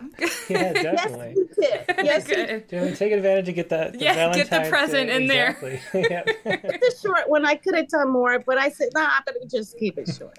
Oh, that's great. yeah, great as always. And you know, you know they're going to be great when there's a haiku prompt and Sharon Front. I know. I was so glad to see your face up there on the Zoom. You know how much I love it. Thank oh, you. Well, thanks, Sharon. Thanks. Yeah, that was Sharon Bye, Ferrante. Yep. Bye. Take care. Yeah, Sharon Ferrante. Eh? And next up, let's go to Susan Talley. And make sure mute if you have the. Thank you. Okay, good. We're good. Thanks, Susan. Yeah. Good. This one's called I Wonder What Sharon Ferrante, if she would call this a haiku. Napkin folding class, a broken heart mended by swans. Hmm. Two. After we break ice, the sun glows over the Grand Canyon between us. Oh, those are both wonderful. I love those. Yeah, Yeah. yeah. Napkin you. folding That's it. class, a broken heart mended by swans. That's really cool. I Yeah, what that. images. Wow. Yeah. yeah, excellent work. Thanks so much for sharing that, Susan. Thank you. Yeah, that was Susan Talley with uh, two wonderful haiku. And next, let's go to uh, Carla Schwartz. Hi, can you hear me? I definitely can. Hey, hi. Carla, how you doing tonight? I'm doing fine. Such a wonderful night of poetry. I also I didn't realize I was supposed to title this, but I I would. No, nobody has no supposed to title. Now I feel bad. I'm sorry, Okay. guys. There's no um, supposed to. There's no. only Okay. what we did. There's only what you want. Exactly. Okay, well, if We're there all were the a title, of our poems. Yes. so I the story for this is that I was dreaming that I was writing haiku the next day, Tuesday morning, and the last haiku that I wrote in my dream I put in this poem, which is the last haiku in this poem. Oh, that's really So- cool. Yeah, you sa- they saved it. That doesn't happen And very often. yeah, I'm very jealous. I remember when I Well- saw you posted that, and I was like, I've dreamed of haiku too. Like, we're talking about this too much, guys, but we can't help. it. Right, right. So, so this is called, um, we'll call it One Heart. And here I go. Magnetic kisses, sharing a cold. A passing breeze lifts my hand to yours. Knitted sweater, wearing my heart on your sleeve. Physical therapy, medicine ball catch my heart in skate ice skating gliding into your arms melting ice your blades score my heart snowy day ping pong volleying banter one heart buried in joy Oh, another beautiful haiku sequence. Yeah. Yeah, definitely. I love the magnetic kisses. That's my favorite. Yeah, yeah. It's also fun too to, to have a haiku sequence. So you can like you know the, the favorite haiku. I, I don't know. I can't help but say which one's my favorite. Yeah, I know it is. thank you so much Yeah. Thanks, Carla. wonderful Thank Yeah. you. Yeah, my name is Carla Schwartz once again. Um, and next, let's go to oh, let's go to Nivi. Nivi, Good yeah, call. yeah. Yeah, is Nivi on here? I didn't see. Yeah. Hey, Nivi, how you doing? Hey Tim, I'm doing good, thank you. Hi Katie, how are you? Hi. Yeah, great to see you, and good good bail out Thanks. there, I Katie. saw her little note pop up on the bottom. I was like, Nivi needs to go to work. No, we. Let's definitely get that. Yeah, yeah, good to see you, Nivi. Um, I also didn't realize that it needed to have a title. And I seriously can't think of one off the top of my head right now. Uh, Title's but Nivi's awesome loving all of sequence. There you go, Nivi's awesome sequence. Um, so I think one difference between mine and all your haiku sequences is that I didn't dedicate it to anybody. I just wrote in general on the theme of love, like Right. what I thought love would be, and not like uh, as opposed to between me and my husband or me and my parents or anything like that. So Mhm. it's just generally on the topic of love. Well, that's great. Great. Yeah, let's hear it. In dawn's embrace, two souls sway in a silent dance. The language of the heart speaks volumes, gentle caresses. Raindrops rattling on the rooftops echo laughter and tears, blossoming together. As the light slowly fades, time slows down, measured only by touch. Starlight weaves breaths and dreams to one incandescent intimacy. Time stops its tenacious ticking, allowing us to last just a little longer, eternally enchanted. Oh, wonderful. Thank Great you. meditation on love. Yeah, Yeah. yeah. The, the, the language of the heart speak volumes. That's your favorite. yeah. I, I've been trying to resist that impulse, but It's I okay. can't. People like that impulse. Yeah, thanks, Nivi. Yeah, take care. Bye. Thank you, Tim. Thanks, Kitty. Bye. Yeah, bye. Good day, work. Yeah, it was Nivi Dude Karthik with uh, and their haiku sequence. And uh, next up is a Colin S., who I think is a first time caller, if I remember right. Hey, Colin. Hello, hey, uh, pleasure to meet you guys. Um, yeah, I, I I'm normally working uh, these hours, but just so happen to get the uh, get the day off, so I'm just I'm glad to be here. Um, unfortunately, I have no haiku for you guys, um, but I do have the 32 um, line of um, you know song that um, Great. called my Excellent. amygdala. Yeah, that was last week's prompt. A really great Good. one. Yeah, Yeah, yeah. for sure. great. And then, Colin, what is your last name? Because I got to pull it up to find it. Oh yeah, Sandberg, S A N D B E R G. Okay. Well, thanks for spending some of your day off with us. That's Yeah, nice. definitely. Yeah. And, uh, Such where, a are you, where are you calling from, too? I like to like know with first timers. Yeah, yeah. Um, Vancouver, Washington, just uh, just north of uh, Portland, Oregon. Oh, Oh, very nice. cool. Well, happy to have you on and, and glad it lined up with work. Hope it does again soon. Yeah. Yeah. Yeah, yeah. Awesome. All right, thank you. Um, so this is called My Amygdala. All right. Yeah, got it up. Go ahead. Awesome, awesome, awesome. I'm an almond, you say, and go a little nutty, and see the stick as a snake by mistake, because my vision might be a little muddy. But I make you see? No, you didn't, but I saw it. Come, shudder. I shake you awake to flee, to blink, to slay, to love. Before it's too late, I make your limbs lie down their life for yours, and you your life for yours. I drag your body for you with the succor of the furious Mars. When vivid is too slow, I take control, or when youth unwise, I summarize, deftly catalog, record, etching the lessons alive in your bones. I'm God's little eye, little being. Even when you so hide from him, you cannot ever hide from me. So be safe, so you may stay sane or else I'll drain your brain, make you ancient and sane. So wicked within your pores the energy, the inner flying snake, flying snake, fly, fly, snake. Wow, Wow. very fun. Yeah, thanks for sharing my amygdala. Yeah. Uh, I, I love the the. I'm an almond, you say, and go a Yeah. little nutty. That's a great Cap- way to it start it captures why I'm afraid of snakes. Also, That, that's so true. Well, I didn't want to mention snakes because I don't like them, but yeah, thanks so much for sharing that, Colin. Great to have you on. Yeah, yeah, thank you guys. Yep. Take care. Yeah, take care. That was Colin Sandberg once again uh, with my amygdala. Uh, next in line, we have um, Dick Westheimer. Hey Tim and Katie and Hi. and the gang. Hey, Dick. Yeah, great to I'm- see I'm you. It looks like from- another remote location. So you are just touring rooms at least. Man on the move. Yeah. yeah. Yes, uh, I'm calling from your time zone. I'm up in the Bay Area visiting wow. Does my that feel ol- strange? oldest son. uh, yes, actually, five o'clock. What what kind of dark magic is this? Uh, That's what I ask every time I'm in California. Exactly. And I just it's wish I was like dip- in England so I could do it at 3 a.m. That would be Oh, like my that'd be all right with me, But too. that that would be great. So, of course, I have an untitled haiku sequence Mhm. also. And it's a little blend of Nivi's and the others. And it's Oh. not really a sequence. And I cheat at the end. Just for forewarning. In can- total Well, can- our expectations cut- couldn't be lower. So there we go. You can cut it out of the uh, cut it out of the feed because cheating. So here here we here we go. Alone, so happy she came. Wedding haiku. Two worlds, one kiss. Oh, oh, I love. On our anniversary, getting nothing right. On Valentine's Day, she watches me play pickleball. she sends me away. It never leads anywhere. Tech support. Cross country skiing with my wife, following behind. Leaving a small note saying goodnight. Oh, I'm sorry, leaving a small note saying goodnight. Yeah. Her mother calls, memory lapse. Writer's marriage, 40 years of rough drafts. Memory care, forgetting everything but skin. Here's the cheat. In the herb garden, making love last.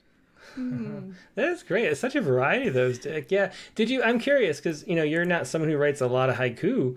Did you write those like throughout the week? Was it like you had a little notebook and you were writing them as you went, or did you sit down and write a whole bunch all at once? Like Oh no, I, I wrote them. I wrote them um, throughout the week. You know, s- one would come to mind, and I jot it down or speak it into my phone, and and then come back and work it, and then I get another one, and Well, there's some gems in there. I, I have to say, you definitely undersold yourself. I have to say, I have to take a line from your book and mm-hmm. say my favorite is wedding haiku, two worlds, one kiss, playing off Tim's definition of a haiku. that is It's brilliant. how, how to get how to get in good with the editor. You know. I, know, I try to as well. well, thanks so much. Thanks. The pleasure as always. Yeah, and have a great Have a great trip. Yeah. Yeah. Thanks. Bye Take care. bye.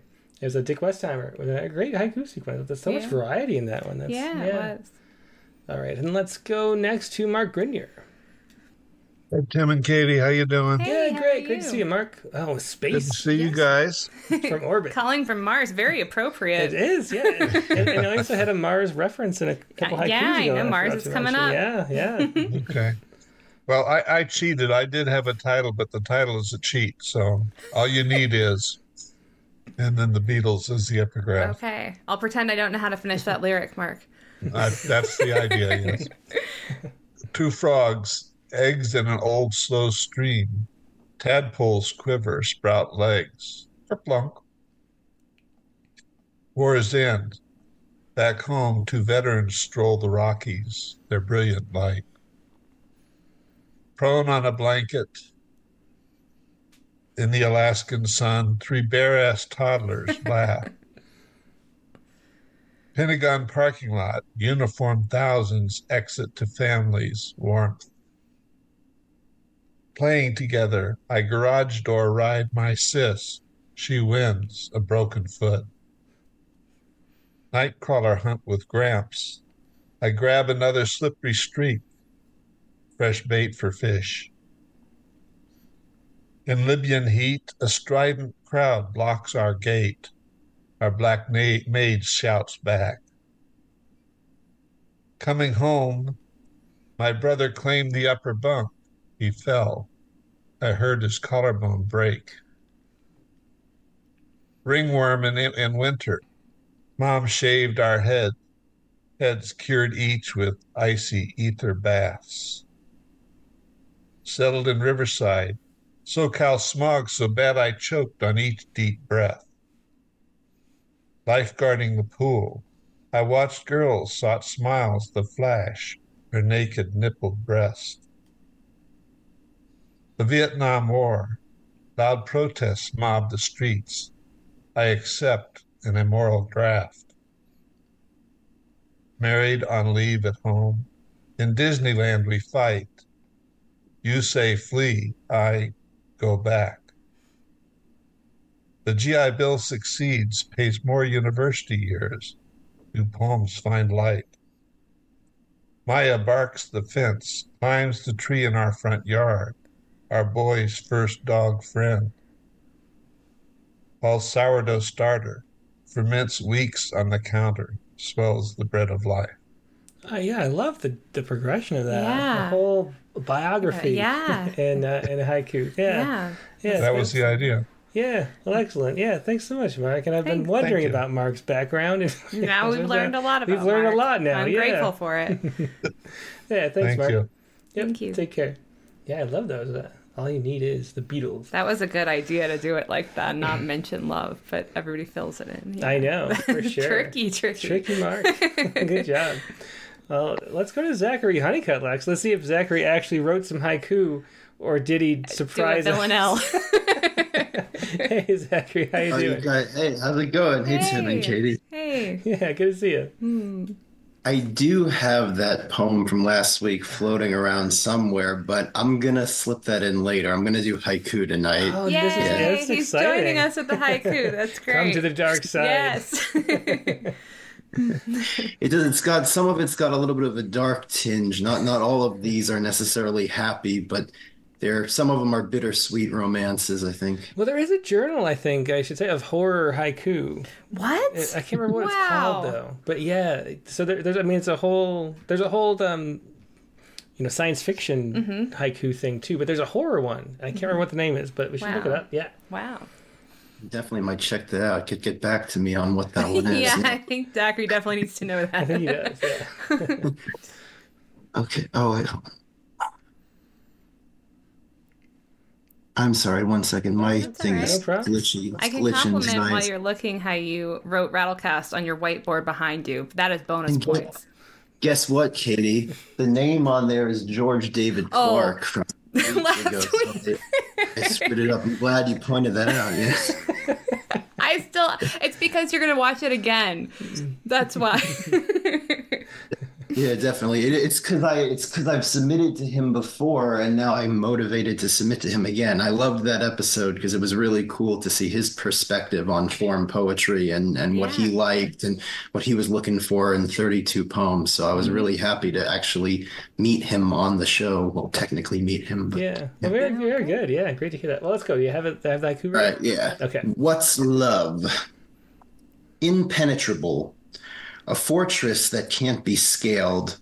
Something gets through. Falling asleep awake. Near the winter of the sun. Soon the iceberg melts. Spring awake asleep. Near the cold of the daughter.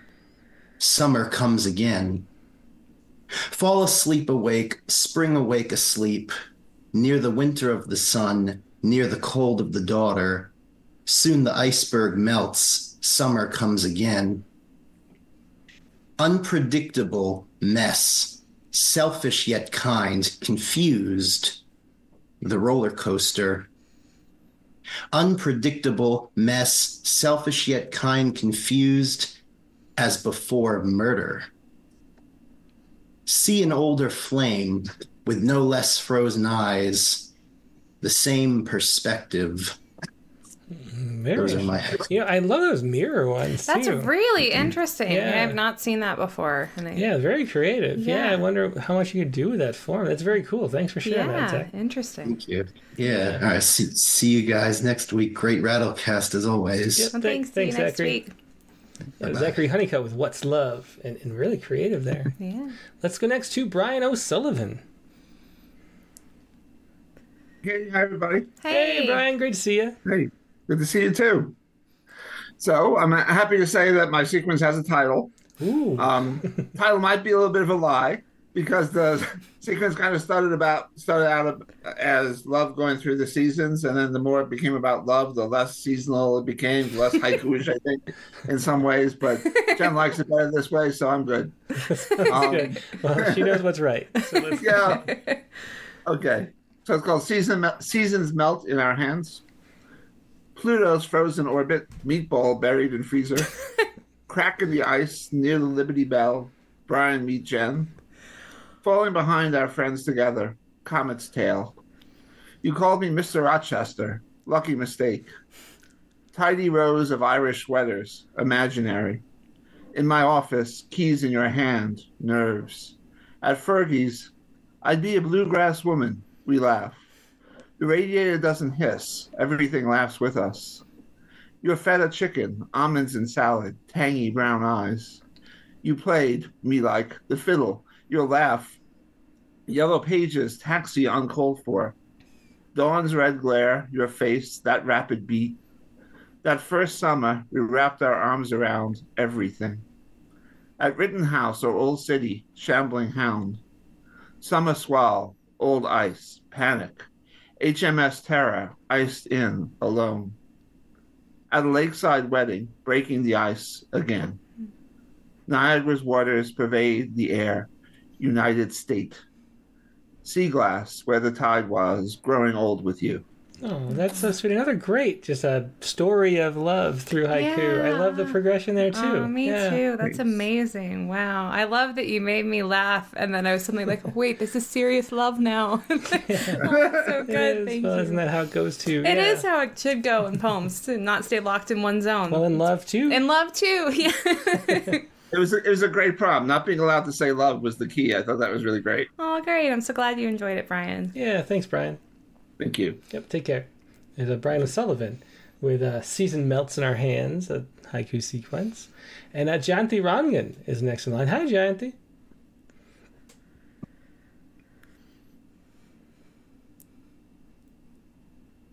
Yeah, hi. Hi. Hi. Yeah, good to see you. It's so good to see you all. Um, I I wrote one with the title again. Um, this is called Ferns and Fiddleheads. Have you eaten fiddleheads? I love fiddleheads. Yes. I don't know what they are. Mhm. What are fiddleheads?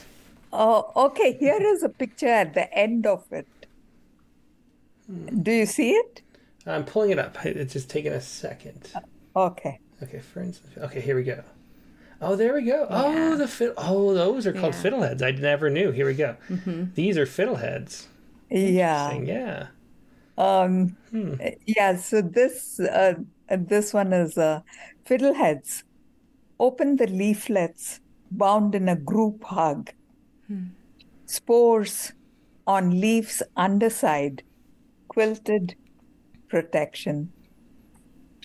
Fern family along the stream, kibbutz caring. Tree fern, matriarch, sharing ancestry.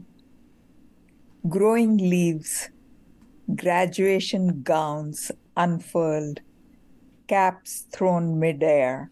Oh, that's hmm. wonderful. I love how the, the ferns become a metaphor for love. That's really clever. that is yeah. really neat. Yeah, great use. Thanks so much for sharing. that. Thank you. Thank you. Yeah, again, my, my favorite is the gowns, or growing leaves graduation gowns. I think I like the first one, but it also makes me really want to get my hands on some fiddleheads and saute them. You can eat those things? Yeah, they're amazing. They're highly seasonal, which is interesting too with Kigo hmm. to use in a haiku. It's like a really good oh. word because they have such a short lifespan where you can where you can Really? get What them. what season? Spring? Yeah, I think it's early spring. It's been like hmm. ten years since I've eaten one. So. Yeah. Well, very cool. Well, Yeah. yeah. Well, now where do they grow? I don't know. We're gonna go harvesting. okay. well, hopefully they're all. California's got to have them somewhere. Yeah. I'm sure. all right. Well, thanks so much for sharing that, Shanti. That was great. Thank you. Okay. Next up is uh, Brent Stauffer. Hey guys. Hey. Yeah, Brent. Great to see you again. Yeah, yeah, it's been uh it's been a, a, a great show and I am now um unsure if I hello? Oh, wait a minute. What? There we're back. Okay. Are we Yay. back? We, we had you the whole time. Okay. Yeah. Oh, oh, great. So you got to see the the ah, okay. well, anyway, I had a tough time with this uh, assignment. Um, haikus just don't come naturally to me, and I, I, I originally I tried to do the five seven five because I, I, I thought, well, what a it'll make it even more challenging, and it sure did. so there's now a file uh, on my iPad that's called failed haiku sequence. That Well, sounds that like a good title right there. for there. a book or something. Yeah. um, and I and I because I wanted to keep it in case there's anything in there. Yeah. Maybe you know, but uh, I'm not. Sh- I don't think so. But you know, one one can dream. But anyway, this this this haiku sequence does not have a title. Hmm. Okay. It says it says something where you would think a title would go, but but for, but for for real, two things. One is I thought it wasn't cheating if the word was in the title and not in the ah. poem. I don't. I don't think there is such thing as cheating. Just to I love it's such a it position to be like the people changing it around on me. I'm usually the person changing it around on everybody else. So it's fair. It's fair. Well, good, but it's still a horrible title. It was just there because I felt the need to have some words in that spot on the page. It's a good terrible confession to start Yeah. the poem. Yeah. Yeah. Okay, so here we go. Uh, untitled haiku sequence. Dozens of broken lines cross my empty palm. Unreadable I Ching. Bring your tarot. Put the fool in his place, but leave the hanged man at home. I heard fireworks once, but didn't look. My face hid in the flowers on your skirt. Dewdrops cling to a river lily, many tiny worlds. Rain fills a pothole with rainwater. What luck! The puddle is pothole shaped. Night streets gleam. The porch light falters. Come soon. Oh, that's great too. I love the jumping around of it. The, I think that, you know the jumping around is such a great aspect Yeah. that I didn't really think about as much as I, didn't was doing. either. it. I wish I would have jumped around a little more, frankly, after all these. Yeah, yeah, I love the pothole too. As, Yeah. uh, as Jared's saying right now, yeah, Yeah. that's my favorite. I know the next time I see a pothole, I'm going to think of the poem for sure. Right on. Yeah, good. Thanks so much, Brent. That's Yeah. cool. Thank you. Yeah, thanks, guys. Great night. See you Right. soon. See you. Take care. Is uh, Brent Stoffer with Untitled Haiku. All right. And uh, next up is uh, Biswajit Mishra. Hey, Tim. Hey, Bishwish, how are you Katie, doing? Good evening. Hey. yes, very interesting. of course, it's one of the favorite episodes. I don't like prose poems, but I love those poems, the way she was reading. It changed my opinion. I mean, it, really very few po- prose poems I like, but the way her poems were, it just made it look like you need so little to turn out a beautiful poem. You look at the words she used, they're so simple. You don't have to look up uh, any word and simple sentences. And I don't know, she she just spun some kind of magic. It changed my opinion of her prose. Well, that's great to hear. Yeah, for sure. Yeah, You know, I mean, maybe really- maybe she won Katie over too with those poems. yeah, I know when Katie, I saw her, I saw her notes, and I said, I agree. I mean, if they're Hyman, they make it better. At least you can expect the cream at the end. And you write a lot of haiku. Yeah, I tried. I mean, I'm still. Uh, so, fragrance, breeze association in gardens. Tulip buds break open spring first meeting. Setting the forest ablaze, morning sun. Sunflower, a day isn't long enough with her.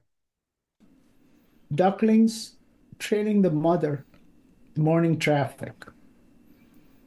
Gentle gathering of leaves. Dad leaves a shawl. Fog. Through this winter, you and me. Living the last slice of pizza. She pretends full. Geese coming home. Mom smile at the door, missing a tooth. Early sun, new mother wakes up to suckling. From leaf to leaf, a raindrop. Oh, that's nice. I like. Yeah, that's great. And if for those uh, just listening, their shape too in a kind of crescent there, which is an interesting format. Yeah, thanks so much for sharing that, Bishop. Yeah, thank you. I, I love the sunflower one. I have to say, I think that's my favorite. Yeah, I think so too. Yeah, that's really good. Hey, how long have you been writing haiku? Because you you've been writing a lot on on uh, Twitter uh, with Haiga, really, with, including photographs too. Yeah, maybe I I started maybe almost a year ago, but that was like five seven five. I had no idea. We've all had our own sequence through haiku. Definitely. Yeah, yeah. well, it's been really fun to watch. If, and if nobody, if anybody, uh, you know, doesn't follow, you're on Twitter and doesn't follow Bridget, you find him there, and uh, really great stuff. Yeah, sometimes it uh, it's a challenge to. I mean, you don't have anything, and you say, okay, whatever comes in the morning, you just write. I mean, you can't hit home runs all the time. Like, Yeah, but you can keep but playing. you have to keep playing. You hit a bunch of them, though. Yeah, you great do. stuff. I'm always excited when I see a photo and that it's your Twitter handle and I get to Yeah, read another thank haiku. you. Thanks for sharing them so much. Uh, thank you very much. Yep, thanks so much. Didi Take care, Tim. Appreciate it. Okay. Okay, good night. Good night. Uh, Biswajit Mishra with a fragrance, a haiku sequence. Next in line, we have Jared Campbell. A couple more people left. Hey, Jared. Hello. Hi. Yeah, great to see you again. Thanks for joining. Good to see you. Yep. Um, so I did. Uh, I I called it voir dire. Hmm. Um, voir dire is an Anglo-Norman term meaning to speak the truth, and in America, it usually refers to the process by which prospective jurors are questioned about their backgrounds and potential biases before being chosen to be impaneled on a jury. That's interesting. Yeah, I'd, I'd heard that before, and I could not place it. So thank, I'm glad you included Yeah. the information. Yeah. Yep. So, about being called in for jury duty, basically. Mm. So, Chestnut Street is more street than chestnut. Cold sunshine, Olathe, lines painted on the earth. Park, asphalt, cerulean. Trimmed median, somewhere daffodils slumber, traffic noise. Natural sunshine, uniformed security, items in bins. Lawyers whispering, citizens in pews murmuring. All rise. Yellow Kansas, hiding in blue folds. Fluorescence. Cell phones off. State your name and number when answering. Plaintiff's counsel speaking on civic duty, billing. This case will require you to impartially evaluate. Winter's almost gone. If anyone can't, please raise your hand. Wondering if you've texted me. Contract, diligence, trust. Juror 102, state your occupation. Fluorescent justice. One hour recess, yelping taco trucks. Who will be chosen? Suburbia. BNSF roaring curtain unveils. Suburbia. Cabeza. Flexible corn holding what is held. Flat earth radish disc. Beef, lime, onion, corn, tinfoil mountain range. Thinking. Cilantro. Coriander. Missing standing in line returning to the courthouse where you aren't. The chosen sit, the dismissed walk in cold sunshine. Summons, duty, wedlock. Yeah, very fun. Great use of your time in the courtroom. Yeah. My favorite was the suburbia repeating. Oh yeah, Although yeah. had- You reacted a lot to that one. You I did, I yeah, it's one. really good. Yeah. Yeah, but but the question is though, if since you were writing furiously, obviously, while in the jury room, was that more likely to have you be selected? Did they think you were taking like Too seriously, notes? they didn't know you Yeah. were writing poems. Yeah, it was it was depending on what you say about your faith in the judicial system affected your likelihood of being chosen. So so were you? I was not. there you. But you had a good lunch. We know. Yeah, for sure. But I did have a good lunch. I'm so glad that great haiku That was really came from it. interesting. Yeah. yeah, thank you. Yeah, Well, thanks for thank sharing you. that. Yep, that was Jared Campbell uh, showing us his day at jury duty. Yeah. A good advertisement for committing your civic duty. Okay. And uh, next, we have a few more people left. Uh, Lucy Chow. Hmm. Lu- Lucy usually is. All right, well, let's go instead to Julian Matthews. We'll swing back and see if Lucy reappears. Hey, Julian. Hey. Hey. Hey, great to see you. Nice rainbow background. Yeah, I like, that. one, that. too. That one I should have used that for my haiku sequence. That's nice. So uh, it's just three liners sequence. I don't even think it's a haiku. Hmm. Um, you have it on screen? Yep, I do. Go ahead. Dying alone in hospital, you climb through my window. In prison, you bribe the guards, bust me out the door. Trapped inside my own nightmare, you reach in, pull me out of despair. Lost all my words, you finish my sentence. Oh, that might be the most romantic of the night, No. I'd say. Well, Yeah. I'd still say yours is more Oh. romantic, but I do love yours too, Julian. well, you're biased, but that's I love yours too. yeah, yeah, wonderful stuff, Julian. Thank you. Yeah, thanks so much for sharing that. Uh, right, Well, I'll go and say how much I've enjoyed everybody sharing their haiku tonight. I thought it was a kukai, but that's not actually what a kukai is. No, well, I mean, I don't really know. All I go is by what uh, Richard Gilbert tells me. Well, that's a pretty good thing to go by. it is. He seems like he knows what he's talking about, having lived in Japan for like 30 years. And, Yeah. And, Mhm. you know, studied haiku. But, but yeah, the difference is in a kukai, apparently, Mhm. eh, you don't know who wrote what. Oh. And so everybody will submit their haiku. Uh-huh. And then the haiku master, which is all about, I don't even know if I have haiku master here, is I guess the you or something. I don't know if I'm But- qualified. the, the, the haiku master would read all the haiku, and everyone would discuss it anonymously, though. oh, that's nice. and they drink a lot of sake. I think we're gonna have to do that sometime. Yeah, it'll be fun. We should have a kukai. yeah, we sometime. should. hmm But um, but anyway, we also have Kelly Sargent's haiku here, Um, and Kelly, of course, was in Rattle's spring issue last year, I believe, With the beautiful sequence. with the beautiful sequence, one of Katie's favorite. And Yeah. there's one here, and Katie's going to read it for you. Here we go, Kelly Sargent's haiku sequence. Hopefully, I can live up to this. It's one thing to read your own poem. It's one another thing to read somebody else's poem you really love. So, "The L Word" by Kelly Sargent. Plucking my eyebrows, he likes me. He likes me not. Chocolate fondue. Double dipping the banana. They're candy hearts. I swallow more sweet nothings. A single boa feather floats in the coffee the morning after. Fallen petals, how he used to call me pretty. Threadbare, my heart no longer on my sleeve. Valentine's Day, without a word, he takes out the trash. Anniversary dinner, the harvest moon in the ladle.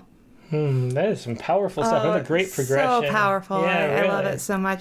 I think my favorite is the fallen petals. How he used to call me pretty. It's just Yeah. heartbreaking. That really is. Thanks That's for what I was sharing it. say too. Yeah. yeah, yeah, yeah. Beautiful poem. Thanks for sharing that, Kelly. Mhm. And then it was Kelly Sargent's poem, uh, "The L Word," hmm um, which is of course unnamed. So Yeah. great, great, clever use Followed of that. following Yep. the rules. Mhm. Yeah, She did. yeah. So that is going to wrap up our show today. Uh, let's go to the Saiku. Let's let, why not?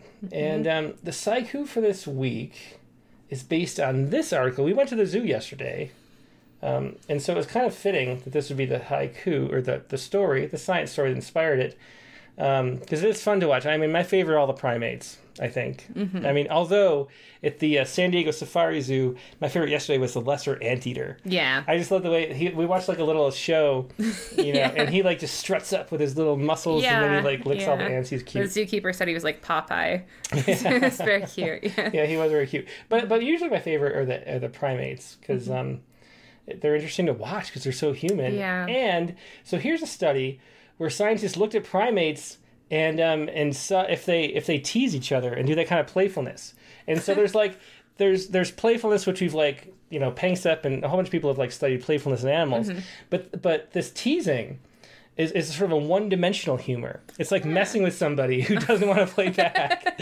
and so, so these researchers looked, just watched yeah, you- four different types of primate, Mhm. um, and to see if they like just mess with each other for fun, and they all do, Oh. which means that like teasing like that, Uh-huh. like not and nonverbal in this case, Right. um, goes back at least 13 million years to when we had a common ancestor. Well, I'm probably. glad to hear it. And so, well, here's the article I should say. This is from the Max Planck Institute. Do apes have a sense of humor?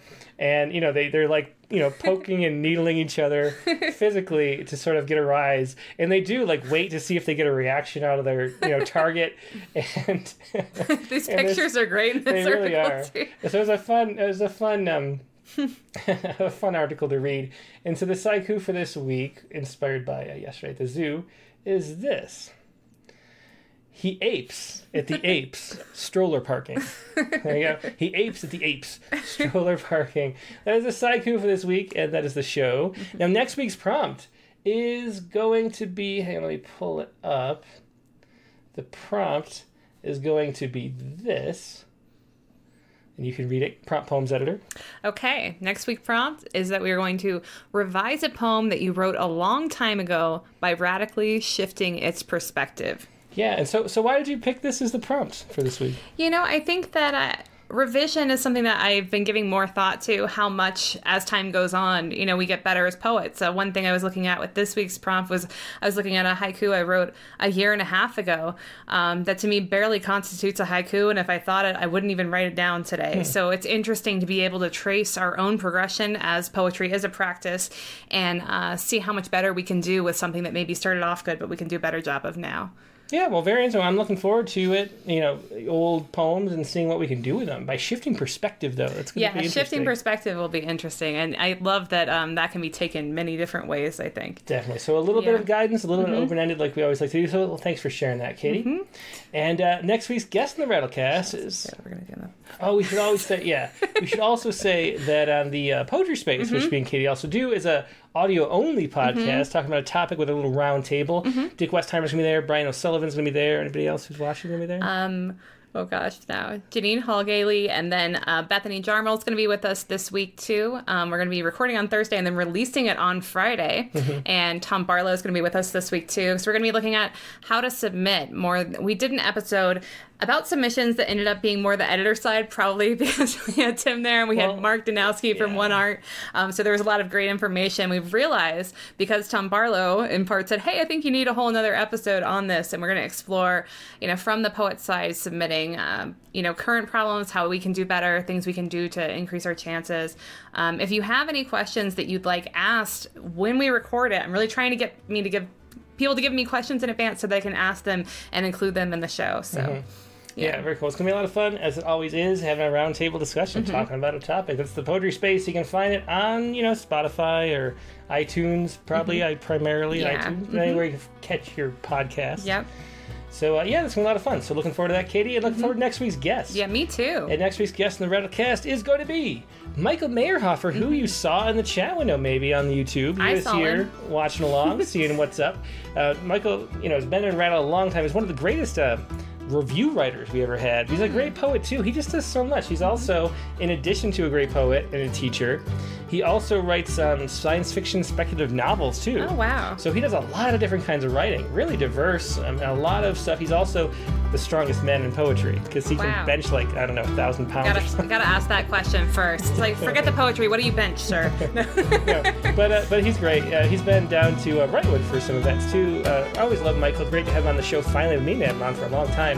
Um, one of the books that he, he has that's recently available for free, if you want to read it ahead of time, is just Google Michael Meyerhofer and what to do if you're buried alive.